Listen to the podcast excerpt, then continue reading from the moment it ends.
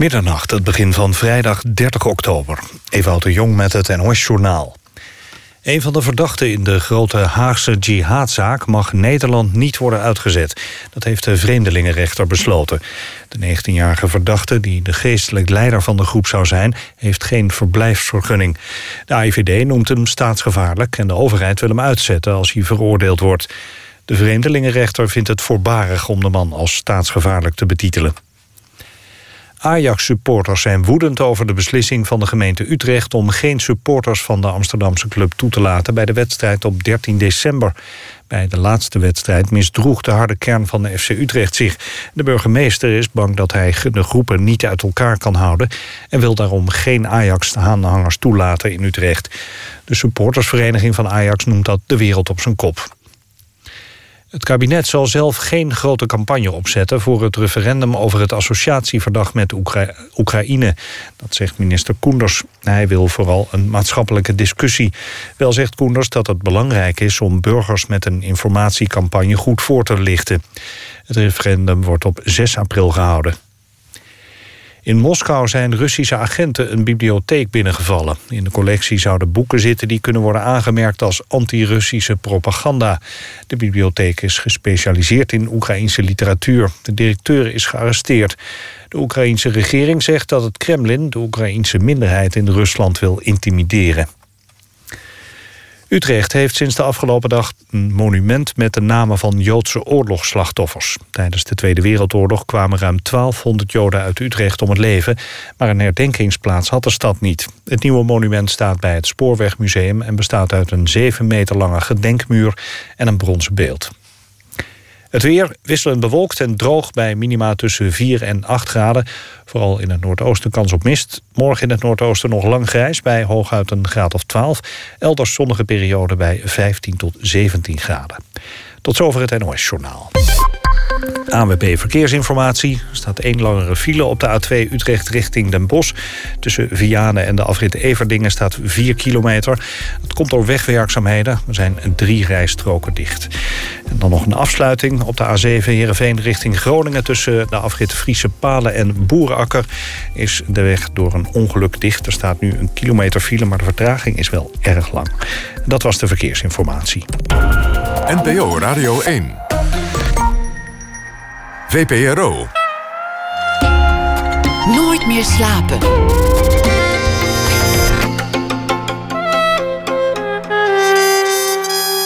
Met Pieter van der Wielen. Goedenacht en welkom bij Nooit meer slapen. Straks na één uur een gesprek met A.L. Snijders over zijn bloemlezing van de beste korte verhalen in de Nederlandse literatuur. Islamitische popmuziek met een mierzoet Justin Bieber gehalte en met een missie, dat hoort u ook na ene. Maar we beginnen met J.W. Roy. Dry Goods and Groceries is de titel van het nieuwe album. Na jaren te hebben eh, gezongen in het Nederlands, of beter gezegd Brabants, is hij weer terug bij zijn oude stijl in het Engels. Bij het album zit ook een boek met stukken, foto's en andere verhalen. Als hommage aan zijn favoriete stijl, namelijk de Americana-muziek.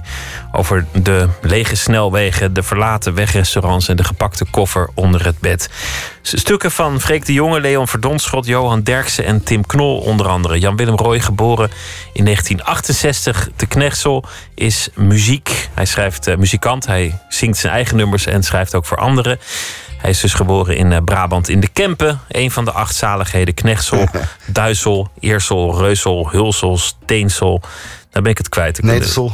Ja, en, en dan de, de laatste... Ja, en er was er ook nog één die had geen sul als, als, als laatste. Ja, Wintelree, maar dat, die spreek je uit als Wijntersel. Oh ja, dus dat zo. is een, uh, maar dat klopt, ja. Dat, dat is, die, die valt eruit, ja, als je het... Uh... De achtzaligheden. Daar gaan we het straks vast, uh, vast ook over hebben. Maar laten we beginnen met de Americana-muziek en, en het Engels. Weet jij wanneer dat eigenlijk begonnen is, die liefde voor die muziek? Um, voor die muziek is het denk ik rond mijn 16e, 17e. Dan, daarvoor had ik, uh, uh, luisterde ik naar de baby's en naar John Denver. Dat was natuurlijk al wel een beetje, maar dat was nou, gewoon wat op de radio kwam. En André Haas vond ik heel tof. maar rond mijn 17, 18, 16, 17, ik weet niet precies. Ik werkte thuis. Ik ben met 16 van school gegaan. Ben ik, ik ben, we hadden een slagerij en mijn broer en ik werkten daar. Want uh, nou ja, dat vond, ik wilde muzikant worden, dat wist ik al wel. Dus ik, ik had me voorgenomen ik ga dat doen en ik hoef niet te leren en dat interesseert me niet. En eh, dat kon dus ook, want ze lieten me thuis werken. En toen stond ik gewoon dus in de werkplaats, vlees uit de benen.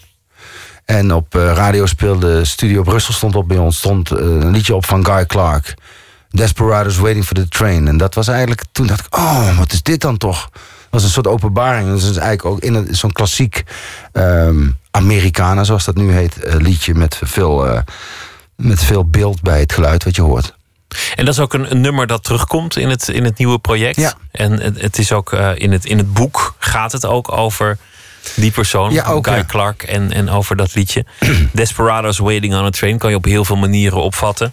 Namelijk de drang om weg te komen, de vriendschap van de Desperados, maar ook uiteindelijk de dood.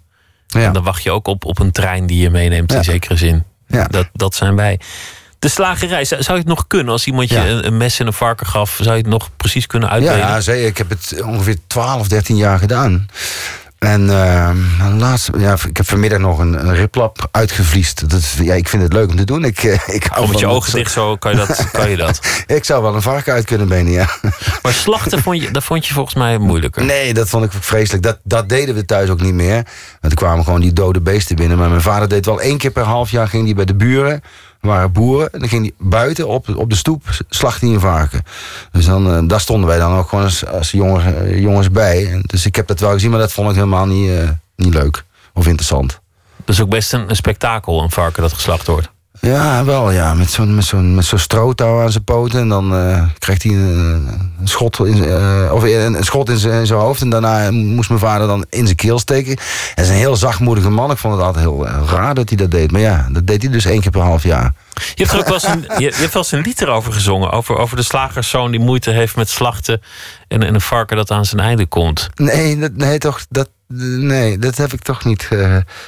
nee, dat kan ik me niet herinneren dat ik dat gezongen heb. Maar ik. eh, oh jawel, nee, verdomd, je hebt gelijk. Dat is van de acht zaligheden. Piggy heet dat het. heet die Piggy, ja, dat klopt wel. En dan eh, dat hij dan belandt op een, in, een slecht restaurant als, als een carbonaatje. Ja, dat klopt, ja. God, die was ik even vergeten. Ik vond het een mooi beeld van, Ja. van, van iemand die. Ja, dat, namelijk het leven heeft je als het ware een pad gegeven bij geboorte. Ja. Van vader op zoon. En jij wordt slager. Alleen dat ene ding. Je, moet dat uiteindelijk gaan doen. En het staat je tegen. Je hebt er geen zin in. Geldt misschien ook voor het hele bestaan dat voor je was uitgestippeld daar. Ja, dat was, nou ja, mijn moeder zei al van ja, die muziek is heel leuk, maar daar kun je natuurlijk nog geld mee verdienen. Die zag daar helemaal niets in. En eh, mijn vader zei nooit zoveel, maar ik denk dat hij hetzelfde dacht. En eh, toen op een gegeven moment werd hij ziek eh, en kreeg een blaaskanker. En, toen- moest ik, ik moest die winkel draaiende houden een jaar lang. En toen dat voorbij was, eh, of hij weer, redelijk beter werd, maar wel duidelijk was dat hij niet meer eh, die, die winkel voort ging zetten, zei hij: Wil jij het overnemen? Dan zei ik: Nee, nee, papa, ik ga de muziek in. Dat, eh, nou, dat, snapte hij ook wel. Maar nee, dat was van, ik vond het heel leuk. En ik, ik zou het nog op zich best wel leuk vinden om, om eens een week in de slagerij te werken. Gewoon om, omdat het gewoon best leuk werk is. Maar ik zag mezelf niet eh eh 40 jaar lang in Knechtsel eh, een- ja, de mens van vlees voorzien. Nee. Was het pijn? Ja, je zei, mijn vader kon het wel hebben. Maar het moet ergens toch ook zijn, zijn droom zijn geweest om, om die zaak voor te zetten. Als hij het zelf niet meer kon. Ja, daar werd, niet zo, daar werd niet zoveel over gezegd. Hij merkte wel dat ik het niet wilde. En daar heeft hij, niet, heeft hij niet laten blijken dat hem dat pijn deed in ieder geval. Dat, dat zou best kunnen zijn dat het zo, wel, dat het zo was. Maar dat heeft hij niet laten blijken. En ik heb, niet het, ik heb het ook niet opgevangen als zijnde van... ik doe nu iets wat, wat hem verdrietig maakt. Dat heb ik zo niet gevoeld. Opgroeien in Knechtsel en, en dan dromen van een carrière in de muziek en denken dat je daarvan kunt leven. En dan ook nog een, een genre dat niet echt inheems Nederlands is, namelijk de Amerikanen. Ja. Op een afstand zou je zeggen dat zijn zoete tienerdromen. Die, die, die, die waaien over. Ja. Uiteindelijk dan eh, ja, word je volwassen of wijs of dan heb je een paar bulten opgelopen. En dan, dan ga je toch maar voor, voor een serieuze baan. En dan kom je in een kippenfabriek te werken of, eh, of, of iets anders. En, dan, en dan heb jij één machine waar je heel goed in bent. En dan is dat wat je voortaan doet. Ja. En dat is oké natuurlijk. Want, want het leven is gewoon het leven. Je moet het maar gewoon doen. Waarom is het gelukt? Hoe kan dat? Ehm, ja, ik, dat, eh, ik denk toch door mijn stelligheid. Of dat ik mijn... mijn eh, dat weet ik niet. Ik, eh, ehm, Je stelligheid. Dat, dat, Dat ik, dat, Ja. ik, dat ik gewoon ervan overtuigd was. Dat, dat was. Dat is natuurlijk. mijn kinderen die zitten nu op, eh, op een MAVO. En eh, die zeggen dan, eh, als ik zeg, je moet nu echt iets gaan doen. Dan zeggen ze, ja, je hebt helemaal niks gedaan. Ik zeg, maar je bent goed terechtgekomen. Je hebt geluk gehad. Maar ik heb er heel hard aan gewerkt. Ik bedoel, ik heb wel geen opleiding tot muzikant gevolgd. Maar ik heb wel ontzettend veel uren, dagen, maanden versleten met schrijven, mensen benaderen, netwerken, al, allerlei dingen gewoon. En ik merkte wel dat ik goed kon zingen, redelijk goed kon zingen toen ik jong was. En het liedje schrijven, dat, dat, vond ik, dat, dat ging ik meteen doen. Vond ik ook heel leuk. Dan kun je nog steeds zeggen, ja, is het goed genoeg om, er- om ervan te kunnen leven? En dat is misschien best wel een geluk geweest, toch achteraf. Maar Misschien omdat je je de vraag niet stelde. dat zou best eens kunnen, ja. Misschien dat dit het soort vraag is. Het is net als, als wanneer je rondjes rent, zodra je uit jezelf treedt en jezelf daar ziet puffen, dan, dan, dan lukt het volgende rondje niet Nee. meer. Ja, dat is waar, ja. Dan, dan, dan breekt je je mentale gestel. Een keerpunt was volgens mij een, een reis van een aantal maanden zelfs naar het zuiden van de Verenigde Staten. Ja, Welk jaar was dat dat inmiddels? was 1994. Daarvoor, ehm, voor die reis was ik eh, uitgenodigd voor het festival South by Southwest. Dat is een eh, festival in Austin, Texas. En ik, eh, zag, ik, ik zag er naar uit, maar ook enorm tegenop. Want ik was in, nog nooit langer dan twee dagen van huis geweest. En dan kreeg ik altijd heimwee. Dan ging ik weer terug naar Knexel. Dan ging ik weer terug naar huis. Dus ik eh, was heel bang dat ge- die, die eerste reis zou negen dagen zijn. Dus ik dacht, wow. Maar toen, toen kwam ik daar aan en het hele land ademde die muziek die ik al jaren aan het luisteren en aan het maken was. En de radiostations draaiden de muziek die ik leuk vond. En eh, ze praten de taal die ik, ja, die ik me, me eh, voorgesteld had die ze zouden spreken. Dus ik, ik, was, ik had geen heim. En, ik, en ik, eh, ben, toen ben ik dus teruggegaan naar die negen dagen. En daarna heb ik heel veel overuren gemaakt, geld verdiend om drie maanden terug te kunnen gaan. En dat was eh, ja, in hetzelfde jaar, in 94 dus ook. Je had geen heimwee, terwijl je anders altijd heimwee had. Dus misschien betekent dat dat je er op de een of andere manier thuis kwam. Ja, voor een deel wel, ja. Dat ik, ik eh, de, de muziek die ik luister, of die, waar ik de hele dag mee bezig was, in mijn hoofd of makende. En het beeld wat ik daarbij had, dat, dat, werd daar werkelijkheid. Was daar, dat klopte bij wat ik eh, me altijd voorstelde. En ook de mensen die, eh, die zich in die muziek be- bewogen daar, of in de cafés waar ik kwam, er speelde overal live muziek, gewoon iedere dag. En dat vond ik, ja, dat, dat was natuurlijk een droom. Dat was een soort. eh, Maar je, je bent daar ook in het Hol van de Leeuw. Want, want, want Austin, Texas is echt een, muziekstad. Net als Nashville, Tennessee. En zo Ja. heb je nog een paar van die plekken. Da- daar komen de allerbeste mensen hopend op een deal, op, op, op wat glans. En dan kom jij uit, uit Brabant. ja. Niet een native Americana artiest. Mhm. Dat is ook eng om, om daar dan te spelen. Hoe, hoe werd je ontvangen? Nou goed, het is een vrij groot festival. Maar ik had een, een, eh, een manager, Wim Rijnen uit Eindhoven. Die had geregeld dat ik mijn eerste concertje daar zou doen met... Ik zou begeleid worden door de gitarist die ook Towns Vincent had begeleid. Dus dat vond ik al helemaal... Ik voelde me al helemaal zeker. Die man, dat was... Een legende in het, in het, in het genre. Een legende en een held van mij. En, eh, en ik eh, dacht van nou, dan... dat is wel goed. Maar ik denk dat het hetzelfde aan de hand was als we, waar we het net over hadden. Ik, ik dacht er niet over na. Ik, ik ging er gewoon tussen zitten en ik zo- ik zong gewoon wat ik op dat moment te zingen had. Ehm, dus ik denk, ja, op veel andere momenten, en zeker op die leeftijd, heb ik wel eh, onzekerheid gevoeld. Maar daar had ik nooit onzekerheid over. Dus dan, dan, is het, dan, voelt dat, dan voel je die ook niet. Dan voel je geen, eh, niet dat je een vreemde eend in de bijt bent. Heb je dat nooit gehad? Dat je, dat je, dat je knik in de knie had voor je het podium op moest? Of dacht, oei, Jawel. ik heb al ja gezegd, maar nu moet ik het ook gaan doen? Jawel hoor, het is wel sp- spannend. En eh, zelfs eh, vorige week hebben we een eerste try-out gedaan met die show waar Leon uh, Verdonschot ook erbij is. En met een nieuwe, nieuwe materiaal. En dan ben ik wel echt nerveus, zeg maar, overdag. Dan denk ik, weet ik alles wat ik ga doen. Het is gewoon de spanning. Maar dat, eh, eh, over het algemeen, muziek maken, dat ben ik nooit, daar ben ik nooit nerveus voor. Wil je een liedje Ja. eh, spelen van het nieuwe album? En dan gaan we het straks hebben over eh, het album en het hele project en de, de theatershow, Dry Goods en Groceries. Maar nu eh, zou ik het leuk vinden als je iets wil, eh, wil laten horen. Building a Dream was volgens mij het eerste nummer dat je. Ja, dat is over mijn jeugdvriend Ruud, die me gitaar leren spelen in het dorp. En eh, we zouden samen in de muziek gaan en hij is halverwege ergens afgehaakt. Heel logisch, maar daar gaat het over. Building a Dream. Rudy threw his bike against mine. Then we walked through the door and smiled. We went upstairs and started to play. Same thing for years, every day. His lonesome time in that brown curly hair. Each melody came out extraordinary. We got it going, and he made me believe it was in our hands. We were building a dream. Aye, aye, aye, aye, aye, aye, aye, aye, aye, aye,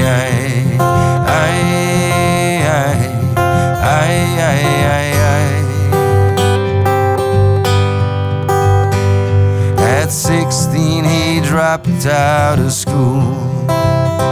What's a small town boy gonna do? Started working at a grocery store. Potatoes, tomatoes, and such. Music was all, all and everything. The golden boy made the butcher's son sing. I should have seen that turning point.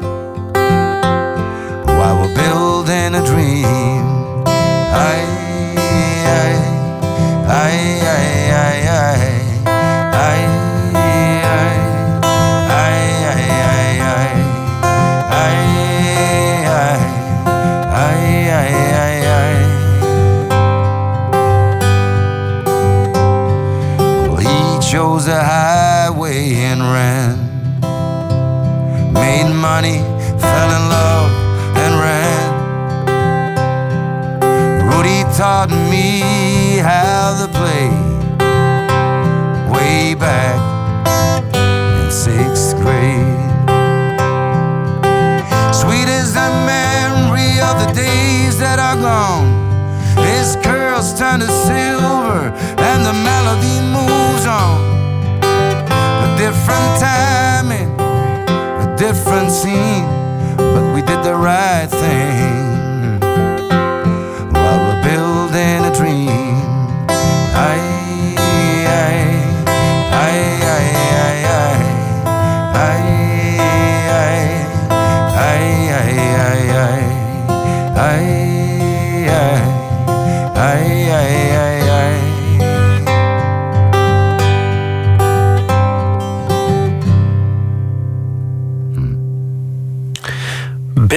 Dream van eh, J.W. Roy hier in de studio over een eh, jeugdvriend in de tijd dat hij nog in Knechtsel voorbestemd was om eh, de zaak van zijn vader over te nemen als slager.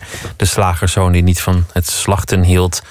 Samen twee jongens die droomden van de muziek. De een zette door en de ander niet, maar de, de droom is nog steeds in leven. Ja. Het, het album gaat over vriendschap. Het gaat over liefdes, verloren liefdes. Het gaat over de dood, over ouder worden, over dromen en andere dingen en alles wat er tussen, tussen kan komen. Weer in het Amerikaans, want, want dit is eigenlijk een hommage ook aan het genre. Ehm, ja, dat, dat zit hem misschien nog wel meer in het boek, zeg maar. Daar, daar worden de mensen ehm, die, mij op het spoor van deze muziek hebben gezet... of mij daar veel in geleerd hebben, vooral doordat ik naar hun luisterde... eh, ge- geëerd. Eh, dus, maar de muziek eh, is gewoon eigenlijk mijn... een beetje dagboekerij van mij van 2,5 jaar. En dat in het Engels. Dus dat is, maar het is wel die stijl. Er zit een banjo in. En, er zit, en, ik, en die stijl maak ik nou eenmaal al, al, al ruim 20 jaar. Dus dat is gewoon eigenlijk ook mijn stijl geworden. De sfeer van, van Towns Van Zandt en Steve Earle en, Lucinda Williams... en dat soort grootheden in het genre, die, die, schemert door. Ik, ik heb de, het album al een week in mijn auto zitten. Mooi voor nachtelijke snelwegen. Als je daar eh, een beetje nou ja, met, naar de ruitenwisser zit te staren... en op het, op het afwezige verkeer probeert, eh, probeert te letten. In het boek geven verschillende eh, bekende en minder bekende mensen... eh, iets prijs van, van hun liefde voor dat, voor dat genre. En dat is eigenlijk wonderlijk. Want, want hoe kan het dat mensen die geboren zijn in, nou ja, in Hoorn, zoals Tim Knol, of, Ja. of, of in Brabant, zoals jij, dat die zo wegraken van andermans cultuur? Ja, dat is wel een goede. Ja, dat weet ik ook niet. Ik heb, ik heb altijd gedacht dat het meer uh, provinciaals, uh, provincialen waren die daar uh, voor vielen. Dat het meer een, een, een, niet een groot stedelijk genre is. Maar dat, dat slaat eigenlijk ook niet echt ergens op. Want er zijn ook mensen in Amsterdam die van dit genre houden. Dus ik weet dat niet zo goed. Ik denk dat het in de romantiek zit. voor mij althans. Het, voor mij is het een soort van romantiek. Ik heb dat, je kunt de wereld zo, zo, mooi en zo lelijk maken als je wil in die muziek. En dat dat doen die zangers waar ik naar luisterde ook. En het er zit veel ruimte in. Dat is het. En het is niet. Uh, ik, ik weet het eigenlijk niet zo goed.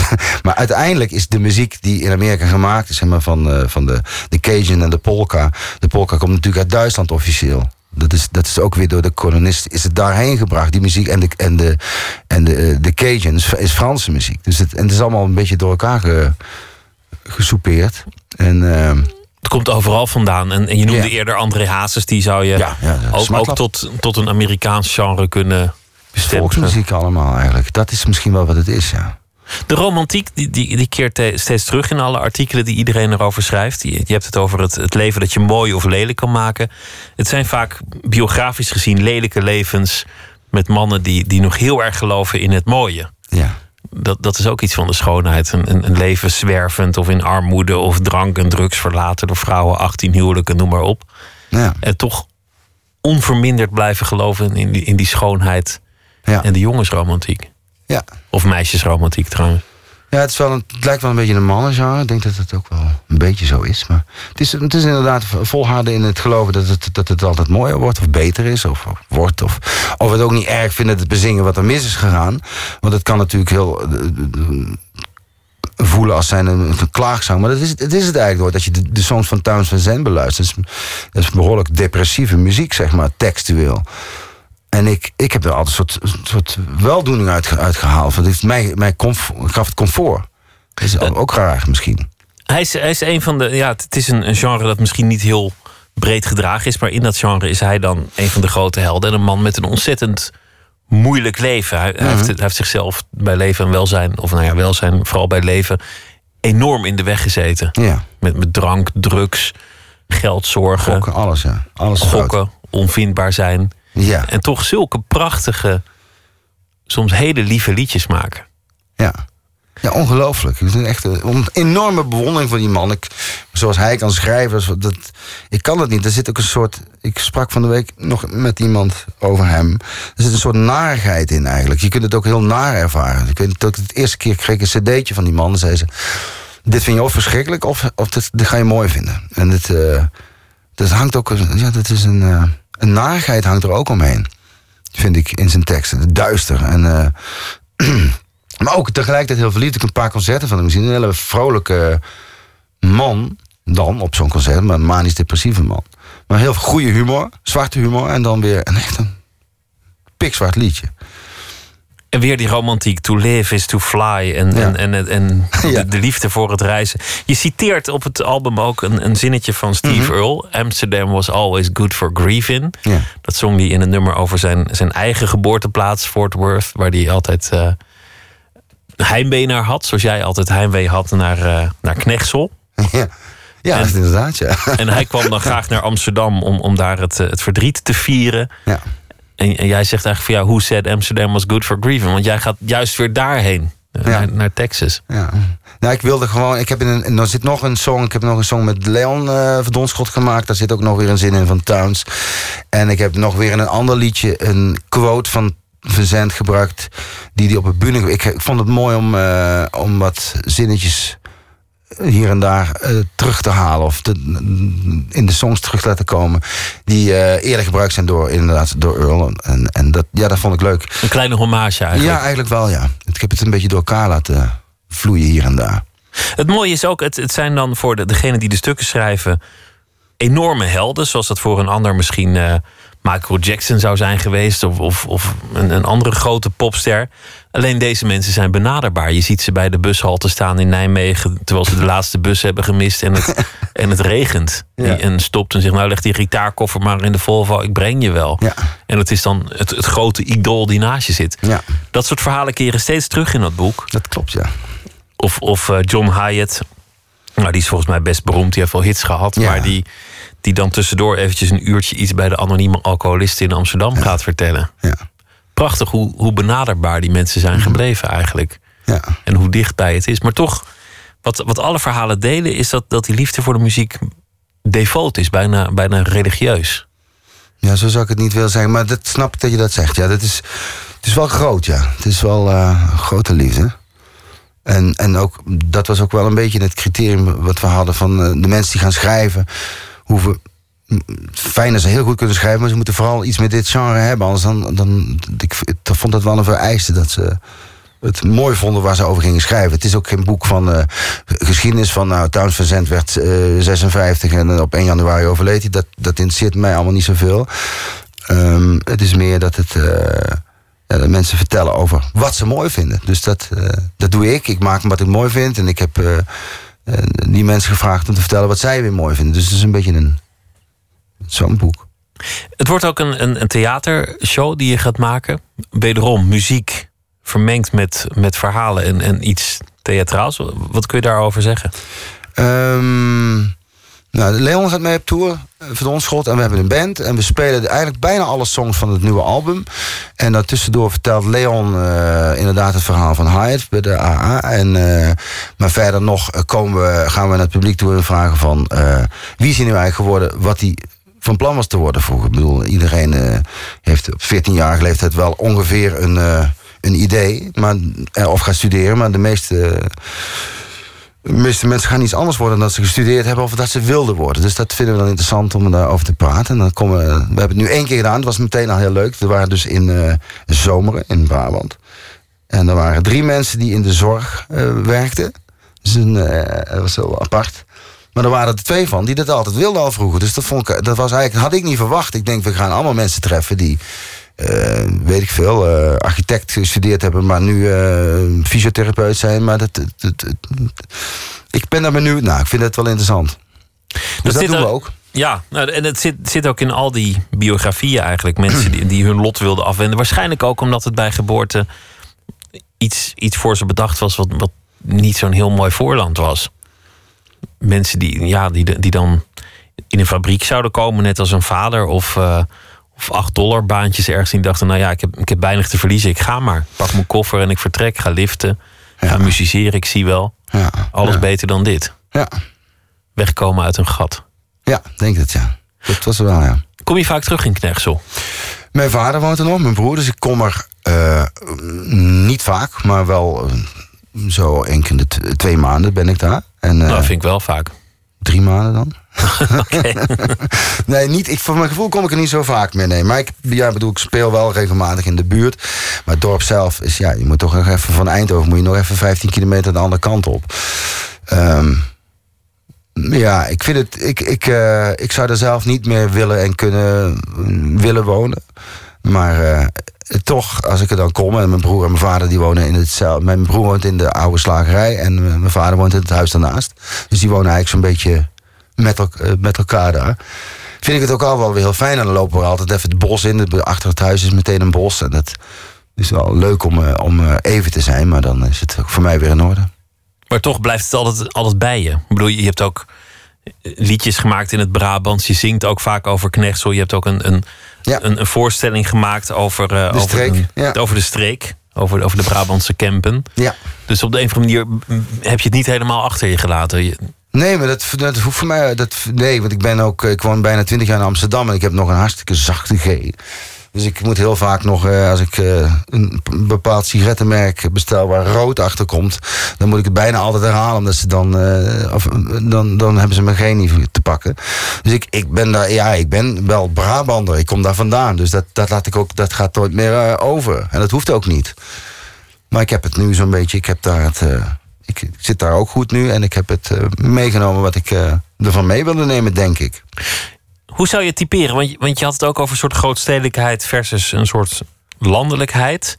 De acht zaligheden, daar begonnen we mee. Het, het begon nooit met armzalig, volgens mij. Ja, dat klopt. Dat, het, het verhaal was dat ze het daar armzalig vonden... en dat toen als een soort geuzennaam ze het arm er maar af hebben laten vallen. Ja, ja volgens mij heeft het met, na de, met de 80-jarige oorlog... of het de streek lag precies achter een soort linie waar dus uh, uh, soldaten werden ge, uh, gerecupereerd, zeg maar, weer op de been werden geholpen. Maar die mensen in die streek waar ze terecht waren gekomen, daar zeiden die soldaten zeiden dus tegen elkaar: wat is dit hier toch een armzaligheid?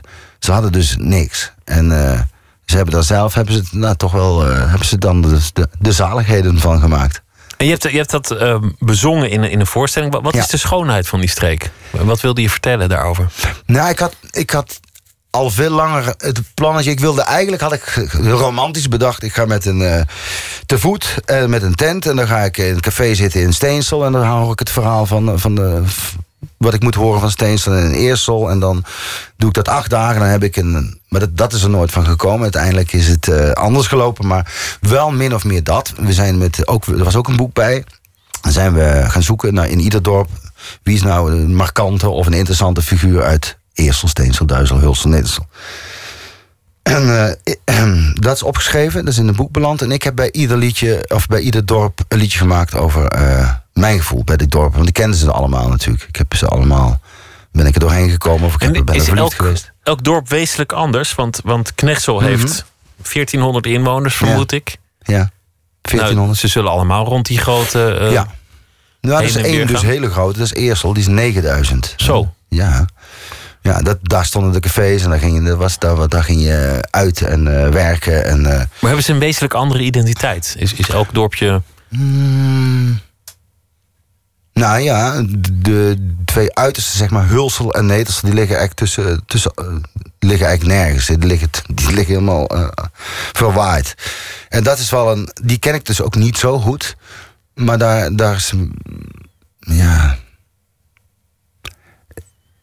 Precies de mentaliteit zou ik niet kunnen zeggen. Ze hebben overal kermissen, dus ik ben op al die kermissen geweest. En uh, ik heb nou nooit gedacht van, oh, hier is het wel in één keer heel anders. Het, het was gewoon allemaal eigenlijk het, wel hetzelfde. Ja. Maar ook geen kif tussen die dorpjes, zoals je dat in veel andere gemeentes wel hebt. Dat, dat Weinig. Op, op de Weinig. kermis de, de dorpen ook elkaar komen afslachten. Ja, nee, dat, dat, dat gebeurt ook. Maar dat heb ik niet, uh, dat weet ik niet. Nee, volgens mij is dat niet aan de orde. Je bent terug nu bij het Engels. Je, je had op een gegeven moment het besluit genomen, na een paar albums in het Engels, om uh, in het Nederlands te gaan zingen. Dat, dat voelde als een bevrijding, want dan, dan kon je de verhalen die je wilde vertellen toch vertellen. Ja. En nu terug naar, naar het Engels. Ja.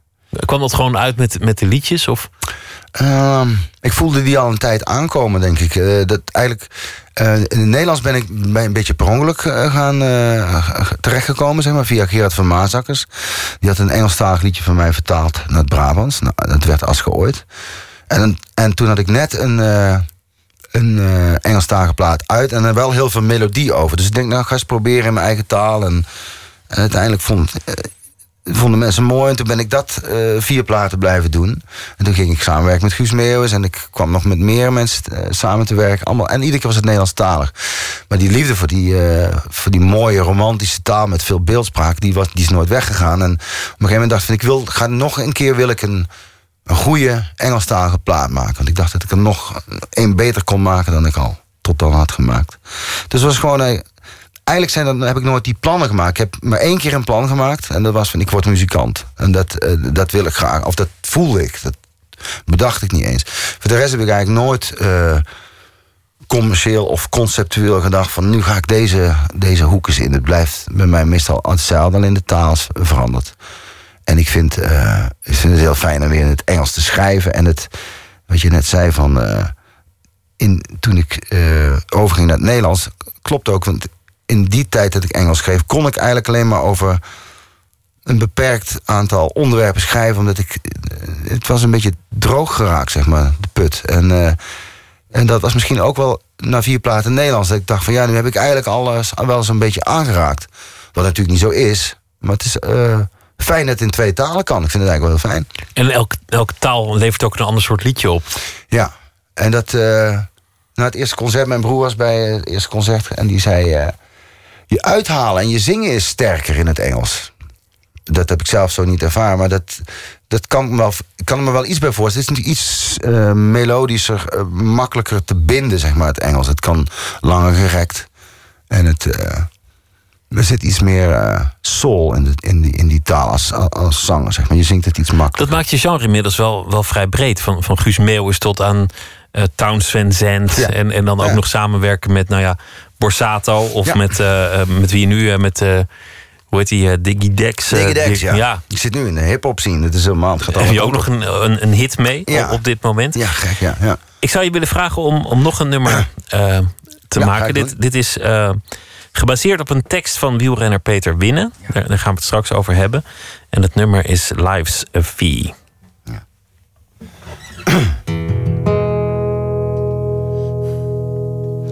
This here is the room that she will never witness where heartbeats fail. This is the place where she's not. This is the room where nothing is lost and all dreams got shot. In the meantime, I will not, I won't be shy when I die. Light is breaking. No, I will not, no, I won't cry when skies, skies are aching.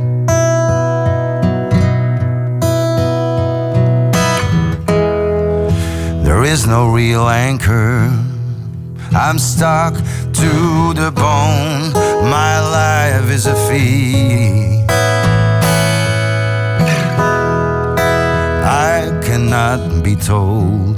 No room for the homeless, no rivers to flow. Remember me, I'm still here. I'm growing old.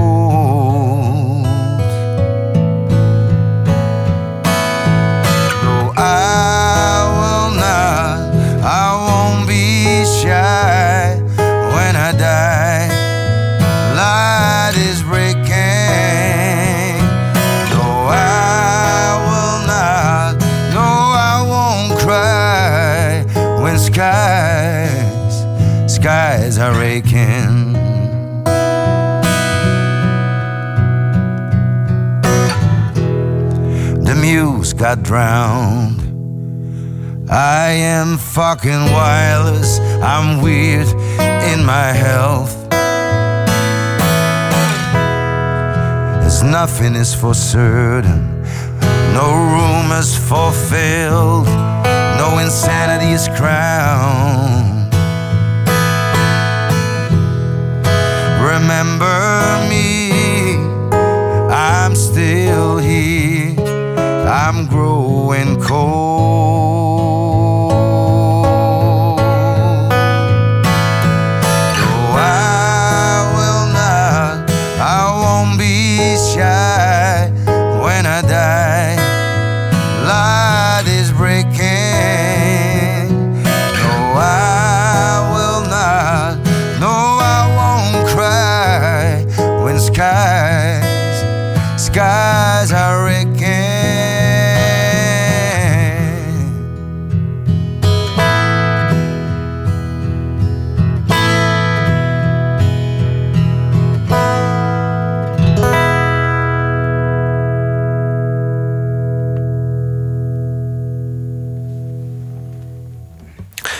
A Fee van J.W. Roy hier in de studio gezongen. Een tekst geschreven door wielrenner Peter Winnen. Die schreef de tekst voor zijn vrouw die eh, overleden is in 2013. Ja. Hoe, hoe is dat eh, liedje tot stand gekomen? Want jij bent een, een, een wielerfanaat. Oh ja, zo ja ben ik ook nog, ja. De- Daar heb je ook eh, ehm, muziek over gemaakt. Een, een heel project. Zelfs ook een, een documentaire uitgekomen. Ja. Peter Winnen ken je daar ook van Wie waarschijnlijk. ken ik daarvan? Ehm, ik, ik doe wel eens huiskamerconcerten, zitten de mensen thuis. En, ehm, en ergens deed ik dat een keer. En tussen de nummers door hoorde ik, iemand hoorde ik een stem. En die herkende ik, ik herkende de stem van Winnen. Dus en, eh, in de pauze ging ik buiten sigaretje roken. En dat was hij ook. En toen eh, hebben we een beetje kennis gemaakt. En toen kwam het wielerproject. En toen heb ik hem benaderd van... zou je een tekst willen schrijven? En toen heeft hij dat eh, gedaan en uitgevoerd en gezongen. Het liedje heet De Eeuwige Belofte, prachtig. En nou, zijn we weer verder gegaan. Toen, is, toen was een heel mooi, mooi project en een heel mooie, mooie song. En Yvonne was daar ook bij. Ik heb nog een foto dat ze in het achtergrondkoor zit... en, en Win op de achtergrond met een gitaar in zijn handen zit... zogenaamd te spelen. Dus was allemaal, iedereen was er heel gelukkig van geworden. Toen werd ze ziek en ging ze dood. En uh, allemaal heel moeilijk. En... Uh, afgelopen april ben ik met mijn geliefde naar Amerika gegaan om nog foto's te maken, nog wat songs te schrijven en nog eens even ons vol te laten lopen met de sfeer. En uh, ik was bezig aan een, een soort ballade, wat ik net speelde, een rustig liedje. En toen appte ik Peter van, heb jij, heb jij nog iets? Ik wist niet precies of hij ook wel in het Engels zou schrijven. Maar het, het hoeft niet vrolijk te zijn, maar het mag... Uh, uh, heb je iets? En ik had dus die muziek al zo'n beetje klaar. Ik zat in zo'n Airbnb-huisje daar. En uh, dezelfde dag uh, mailde hij mij de, de, de, tekst van wat ongeveer dit geworden is. En uh, ik vond het zo mooi. En ook een atypische tekst. Het niet echt een songtekst. Het rijmde niet overal waar het normaal gesproken rijmt. En dus heb ik net een beetje aan me zitten wiebelen tot het klopte. Of het is gewoon gelaten. Het, het, moet ook maar net passen bij het stuk muziek wat je Het past wat dus je precies hebt. op dit stuk. Het is heel, Hoe kan heel dat? vreemd. Ja, dat weet ik ook niet. Of ik heb... Ja, het paste. Het was gewoon... Hij ging drie keer dood in de oorspronkelijke tekst. Dat heb ik eruit gehaald. Ik zeg, je gaat niet dood. Dat gaan we niet doen. En, uh, en voor de rest paste alles. Het is ook waarschijnlijk een idool van jou. Want je, je bent een, een enorme wielerfanaat. Dat, Ja. dat was je van, van jongs af aan al. En dan... eh, ja, je hebt ook wel langs, langs de koers gestaan en staan juichen. En je hebt, je hebt geprobeerd om die, die, die langscheurende wielers aan te... wielrenners aan te raken. Ja. Wa- Was hij ook een, een held voor jou? Ehm, ja, nou, ik vond, vond hem een fascinerende renner. Omdat hij eh, in één keer uit het niets natuurlijk een Alp, eh een Alp-etappe won. Op, naar Alp de West zelfs. En daarna en, dan stabiel bleef. En klimmen, klein ventje. En, eh, en ook gekend als... ja, de meeste renners lagen met een Playboy-bed... en hij met een gedichtenbundel. Dat vond een op, opmerkelijke figuur. Maar ik heb sowieso niet zoveel helden. Ook van Towns noem ik nooit een held, maar meer eh, zo van... die bewonder ik heel erg. En dat had ik met Winnen ook, met Peter. Ehm, en Joop Zoetemelk natuurlijk. En dat soort renners en Lubberding. Maar toen ik met hem ging werken, was hij, hij, hij is gaan schrijven daarna en dichten. En, eh, en wel ook nog steeds, die, dat virus wielrennen zit wel nog altijd in hem. Dus daar kunnen we lekker over kletsen. Maar ook is toch de, de muziek, of de muziek, of de, de kunst, zo gezegd. Dat is ook Schrijven. een van de eerste dingen die je deed. We hadden het over de reis die je maakte naar Texas. Jaren geleden al. En een van de eerste dingen die je daar deed was een, een fiets kopen voor 60 dollar. Dat klopt, ja. Ja, bij zo'n pawnshop. En ik had... Ja, ik denk, ik moet me kunnen me verplaatsen in die stad. En ik kon, met de bus ook, maar dat vond ik een beetje onhandig. En ik heb een fiets gekocht. Een wit, wit racefietsje. En dat was al voor weinig. En ik was de enige in die stad die fietste. En dus af, afgelopen jaar kwam ik het... Heel Austin fietste in één keer. Niet dat ik die trend gezet heb trouwens. Maar dat is gewoon, er is veel veranderd in die stad. Maar ik vond het heerlijk. En, en die automobilisten hielden ook rekening met me. Want ik ging. eh, ik, eh, ik had een eh, appartement, deelde ik met een paar jongens op de 33e straat. En op 6th Street. En, en daaromheen was het, waren de kroegen waar de band speelde. Dus daar fietste ik iedere avond heen en terug. En dat was soms vier. Het laatste stuk is vier baans. eh, gewoon weg. En dat ging allemaal prima. Ik heb ook, daar heb ik nooit over nagedacht. Natuurlijk jong, maar ik heb nooit geen ongeluk gehad. Ik had geen licht ook. En fietsen is altijd, altijd een mooie manier om de gedachten te ordenen. En dan ben je in dat landschap van, van die muziek waar je, waar je ook van houdt. Dat, dat Ja. is waarschijnlijk ook toen alles ging borrelen van... als ik terugkom moet alles anders. Als ik terugkom dan ga ik, ga ik het gewoon doen. Dan Ja. zet ik mij in voor die droom. Ja, Waarschijnlijk is dat tijdens dat trappen op die pedalen ja dat is, gebeurd. Ik vul het maar in hoor. Maar ik, daar gebeurt veel hè, met de trap op de pedalen. Na een half uur dan veranderde de, dan wordt het een dan word je een beetje. Dan kun je goed nadenken. Ik merk dat wel, ja. Maar dat, eh, ja. Er zit een paar jaar tussen je, je vorige album en dit album. Het gaat over, eigenlijk wel over vrij wezenlijke dingen allemaal. Er is eigenlijk geen liedje dat, dat zomaar is van, van schatje, ik hou van jou... en Nee. blijf je altijd trouw of, of eh, iets futiels. Het zijn, het zijn allemaal vrij wezenlijke dingen. Mhm. Moet, je, moet je ook tussendoor dingen meemaken om klaar te zijn voor zo'n album? Ehm, ja, dat, dat, daar gebeurt. Hè. Je maakt dingen mee. Dus dat is het. Ik heb. Ik, toen ik hierheen reed, dat, toen dacht ik natuurlijk van, waar gaan we het wel eens over hebben? En heb ik, denk, ik heb eigenlijk best een saai, conservatief leven. Ik maakte muziek die ik hoorde toen ik 16 was. Dat doe ik nog steeds. Ik hou van wielrennen, dat doe ik nog steeds. Ik, ben, ik hou van de liefde en daar geloof ik in, dat doe ik ook nog steeds. Dus er verandert heel weinig bij mij. Ehm, Wel een andere liefde inmiddels. ja, ja. En, en eh, dit is een scheiding geweest eh, drie jaar geleden. Dat was stevig. Er zijn ook dingen gebeurd. Ehm, maar toen ik ging... Ik ben in januari beginnen te schrijven aan dit album. En toen had ik niet eh, een lijstje van... Nou, we gaan een, stukje scheiding, een stukje, een stukje nieuwe liefde. Ik ben gewoon begonnen. En, eh, en uiteindelijk toen ik klaar was, of bijna klaar... Op binnen, Peters Winders liedje was een van de laatste... Toen bleek dat ik eigenlijk eh, alles eh, zo'n beetje eh, geha- gehad had. Alsof ik het eh, genoemd had. Alsof ik er toch wel over nagedacht. Maar dat was niet zo. Ik had er niet over nagedacht. En het klopte allemaal wel. Dus eh, dan was het toch een interessante 2,5 jaar geleden eh, geweest, zeg maar. Die hiervoor lagen. Tot, eh, Het lijkt bijna als- alsof, alsof alle diepere gedachten ineens bij het liedje schrijven juist komen. Is het zo. dat als iemand jou op de man afvraagt, je bent, je bent trouw aan je vrienden, als die zeggen: Goh, die echtscheiding, hoe kijk je ernaar tegenaan? Dat, dat je waarschijnlijk zo snel mogelijk toch over muziek of wielrennen zult proberen te beginnen. En dat als je een liedje schrijft, dat dat ineens zich ordent en er dan wel uitkomt. Ja, dan komt het er ook wel echt zodanig uit dat, dat, dat je ja, kunt denken van... oh ja, is dat nodig? Of zo, dat, dat, dat is wel eh, direct. Ik weet niet of ik, eh, of ik er niet, niet over, veel over heb willen praten, kunnen praten. Dat denk ik. Misschien wist je het gewoon nog niet hoe het zat. Nou, dat denk ik vooral. Dat is bij mij meestal wel aan de hand. Dat ik niet zo goed weet wat er gaande is. Ik kan niet zo goed... eh, hoe zeg je dat? Uitzoomen. Ik ben meestal in het nu. En dan, en dan later denk ik, ah, wat is dit allemaal? En dat is met zo'n plaat ook. Dan blijkt alles toch... Heb ik het allemaal wel mee? Heb ik het, weet ik het wel? Blijkbaar weet ik het wel. Er zit ook veel, veel reflectie in op, op die vraag van ja, wat is eigenlijk dat bestaan? Je, je hebt dan als je jong bent die dromen. De een gaat de ene kant op de ander de volgende kant. Het gaat over, over mensen die doodgaan. En, en hoe makkelijk dat eigenlijk gaat, dat, dat iemand je ontvalt. Dat Ja. je zo van, oh, die, die, die is weg. En nu? Allemaal grote gebeurtenissen die zo gaan. Het lijkt, het lijkt wel ook wel alsof, alsof je bezig was op de een of andere manier toch met, met, met wat grotere vragen in je, in je bestaan. Het is wel veel veranderd, ja. Dat is, eh, En misschien waren die vragen zich aan het opstapelen voor een scheiding of voor, eh, voor een, om, om, om eh, een switch, voor weer nu in het Engels te zingen. Is het is een soort van. Heeft het zich bij elkaar eh, ehm, gebonden en is het uit elkaar gestort? En heb ik, het, heb ik de lappen weer aan elkaar ge- genaaid of zo?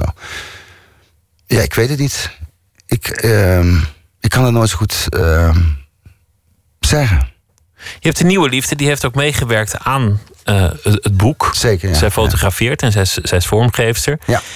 En blijkt diezelfde liefde voor, de VS te hebben. En voor, voor de muziek en voor, voor die cultuur. Ja, dat, zij was er helemaal niet in thuis. Ze kende de Towns Van Zandt ook niet. Zij heeft er, is, erin gedoken. Zij komt uit het bladenmaken. Ze heeft hiervoor een, een wielrentijdschrift opgericht en gehad. Uh, Soigneur. En daar was die, die wereld kennen ze ook niet zo ook ingedoken om het te leren kennen. En, dan het zo goed mogelijk te gaan maken. Dus we zijn samen. Of ik heb haar dingen aangereikt van nou, luisteren we dit en luisteren we dat.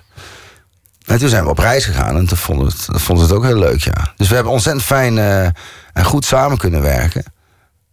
En het was ook gewoon heel leuk. Het was alleen maar heel leuk. Heel lang, heel leuk. En als je verliefd bent, ben je ook ontvankelijk voor alles. Dus dat is ook de, de Ja. het moment om, om, om nieuwe passies op te doen. Dat is waar. voor muziek wel, ja. of, of andere dingen.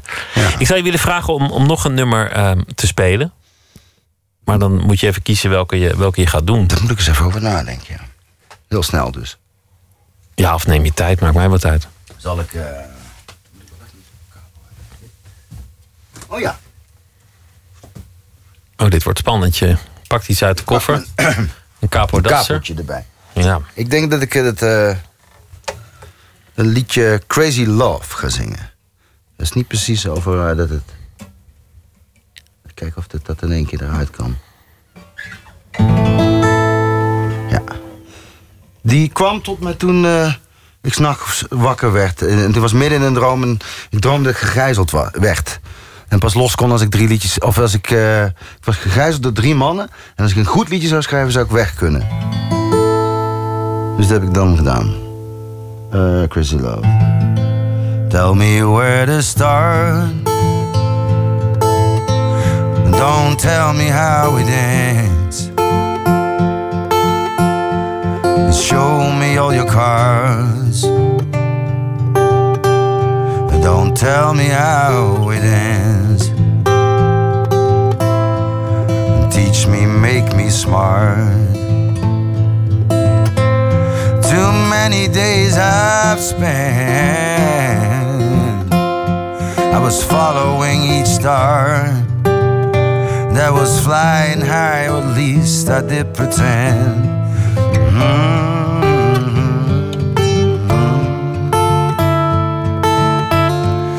Is it just a dream? Is it just good luck?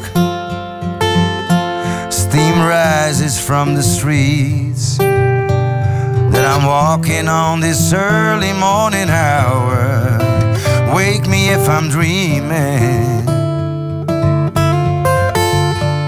Cause all that it takes is love, love, love, baby. All that we need is crazy love. I miss it when it's gone, when it's not inside.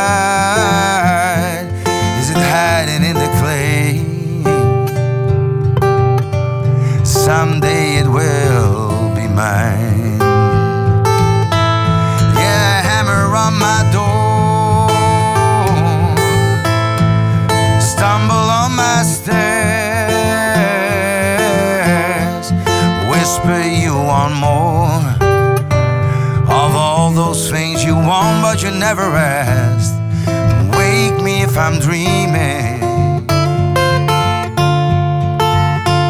Cause all that it takes is love, love, love, baby. All that we need is crazy love.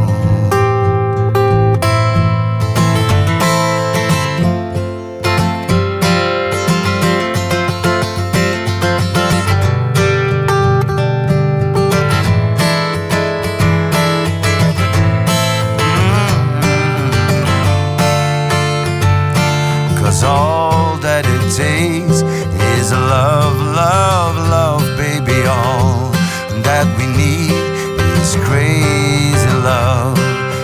Yum, tie da dum, tie da tie, tie da da da dum, da da dum, dee under your skin, it's going crazy, makes your head spin around. Yeah, yeah, like crazy love.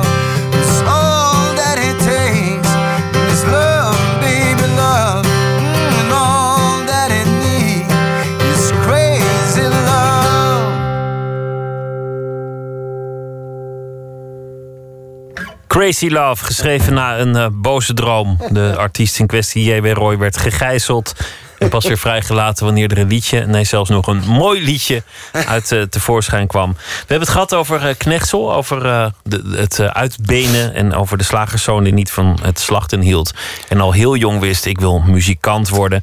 En, en hoe op een gegeven moment via John Denver en later andere muziek, vooral Buddy, ehm, hoe heet hij ook alweer? Guy Clark. Guy Niet Clark, ja. Buddy Guy, Guy Clark. Buddy Miller wel ook, ja.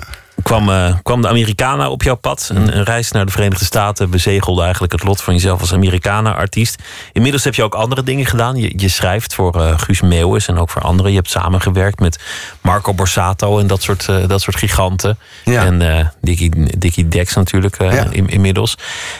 Eigenlijk zit in alles ook, ook een soort nou ja, doorgaande mentaliteit in alles wat je doet. Een zekere vastberadenheid, maar ook wel een zekere luchtige, doorgaande tred. Als een wielrenner. Ja, met een 90 slagen per minuut soms, ja. Ehm, ja, ik weet niet, de dingen komen zo'n beetje op me af. En Ik heb altijd gedacht dat ik heel slecht in samenwerken was. Maar ik vind het heel leuk om samen te werken. Niet dag in, dag uit, moet ik zeggen. Maar In die, in die documentaire die is gemaakt over, over het wielerproject. Daar, daar zie je eigenlijk dat, dat je juist heel goed kan, kunt samenwerken. Jij Ja. bent, bent permanent degene die de energie levert, Ja. de onwennigheid overwint, mensen bemoedigt als het nodig is. Misschien zelfs Ja. een beetje afremt hier en daar. ja, dat ging allemaal heel goed. Dus het is een. eh, en ik vind het dus ook blijk, ik vind het ook leuk. Ik, iedere keer met een nieuwe samenwerking. Vorige week met een eh Charles de Lamar. Dat is een nieuwe songwriter die dan komen. Ik heb niet, we hebben niet echt zitten schrijven, maar zitten, ik heb zitten luisteren, dingen gezegd. En ik vind het dan. dan zijn we vier uur bezig en ik, ik ga dan eh, vol naar buiten, zeg maar. Ik, ik krijg er wel energie van. Ik vind het heel leuk. En eh, dus ja, ik kan het dus wel samenwerken. Ik heb de indruk op een afstandje dat, ehm, nou ja, de, de 50 is nog lang niet in zicht, maar je bent van 68, dus Ja. hij is ook niet helemaal weg. Maar dat, dat eigenlijk alles nu voor, voor het eerst echt helemaal op zijn plek begint te vallen. Ja, daar lijkt in het wel een beetje op, ja. En in, in jouw leven. Ja, dat, dat beide, ja. Dat is, want het een is wel belangrijk voor het ander. Het is geen saai leven. Ik heb een mooi leven en het gaat goed.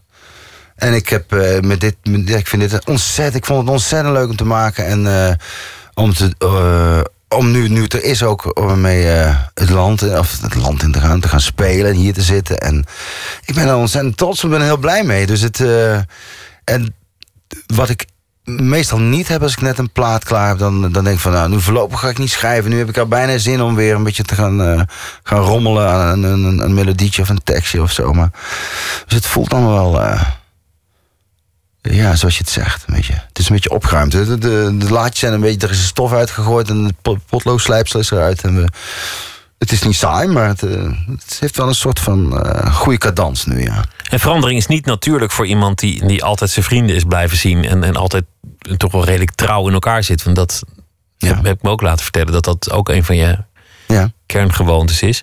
Hadden het over de Amerikanen. Het is geen genre van, van jonge mannen, gek genoeg. nee. Terwijl, in, ik bedoel, in, in, in veel andere genres, de, de, de jazz of de soul, daar, daar kunnen de grote helden 16 zijn. Of, Ja. of 8 in het geval van Michael Jackson al. Maar voor Amerikanen moet je, moet je gerijpt zijn, belegen.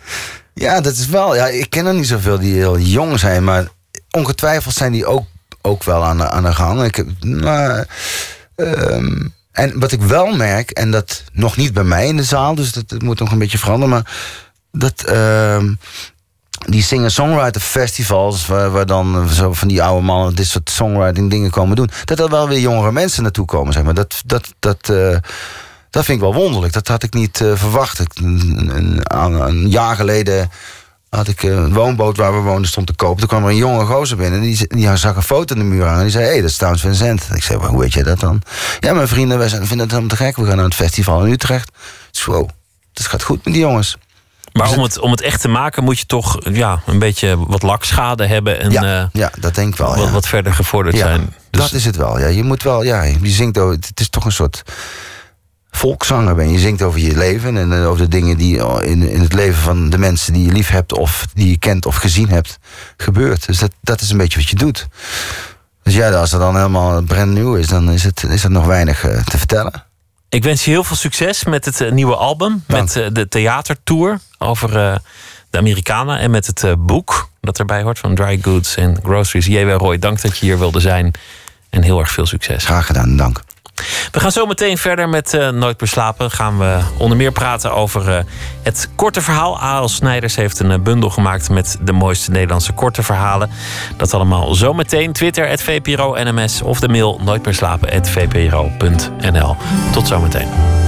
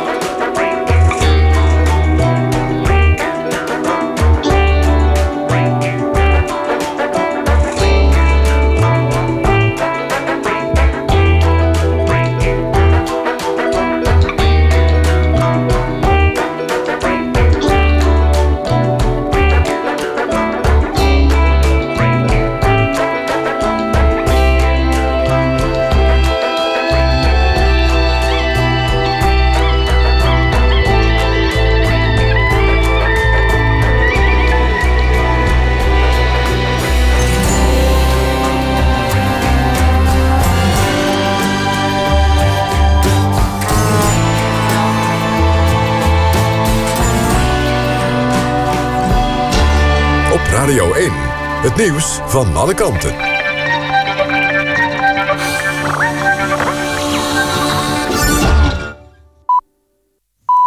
1 uur, Ewout de Jong met het NOS-journaal. Het Nederlandse paviljoen op de wereldtentoonstelling in Milaan... heeft een boete van 3000 euro gekregen. Inspecteurs van de Italiaanse Voedsel- en Warenautoriteit... vonden er tientallen kilo's bedorven vlees en brood. Volgens de Italiaanse krant La Repubblica was een één gezin misselijk geworden... nadat het bij het paviljoen had gegeten. De Nederlanders zouden hebben toegegeven dat ze bedorven eten hebben verkocht... en betalen de boete. Het thema van de expo in Milaan is voeding en alles wat daarmee samenhangt. Een van de verdachten in de grote Haagse jihadzaak mag Nederland niet worden uitgezet. Dat heeft de vreemdelingenrechter besloten. De 19-jarige verdachte, die de geestelijk leider van de groep zou zijn, heeft geen verblijfsvergunning. De AIVD noemt hem staatsgevaarlijk en de overheid wil hem uitzetten als hij veroordeeld wordt. De vreemdelingenrechter vindt het voorbarig om de man als staatsgevaarlijk te betitelen. Het kabinet zal zelf geen grote campagne opzetten... voor het referendum over het associatieverdrag met Oekraïne... zegt minister Koenders. Hij wil vooral een maatschappelijke discussie. Wel zegt Koenders dat het belangrijk is... om burgers met een informatiecampagne goed voor te lichten. Het referendum wordt op 6 april gehouden. In de achtste finale van de KNVB-beker speelt PSV tegen Heracles. De huidige nummer 4 van de competitie speelt thuis in Almelo tegen nummer 3 PSV. Feyenoord neemt het in de Kuip op tegen Willem II. In de achtste finale staan in totaal vijf amateurclubs. Omdat Capelle VVSB heeft gelood... zal in ieder geval één amateurclub de kwartfinale van de KNVB-beker bereiken. Het weer wisselend bewolkt en droog bij minima tussen 4 en 8 graden. Vooral in het noordoosten kans op mist. Morgen in het noordoosten nog lang grijs bij hooguit een graad of 12. Elders zonnige periode bij 15 tot 17 graden. Dit was het NOS Journaal. NPO Radio 1. VPRO. Nooit meer slapen.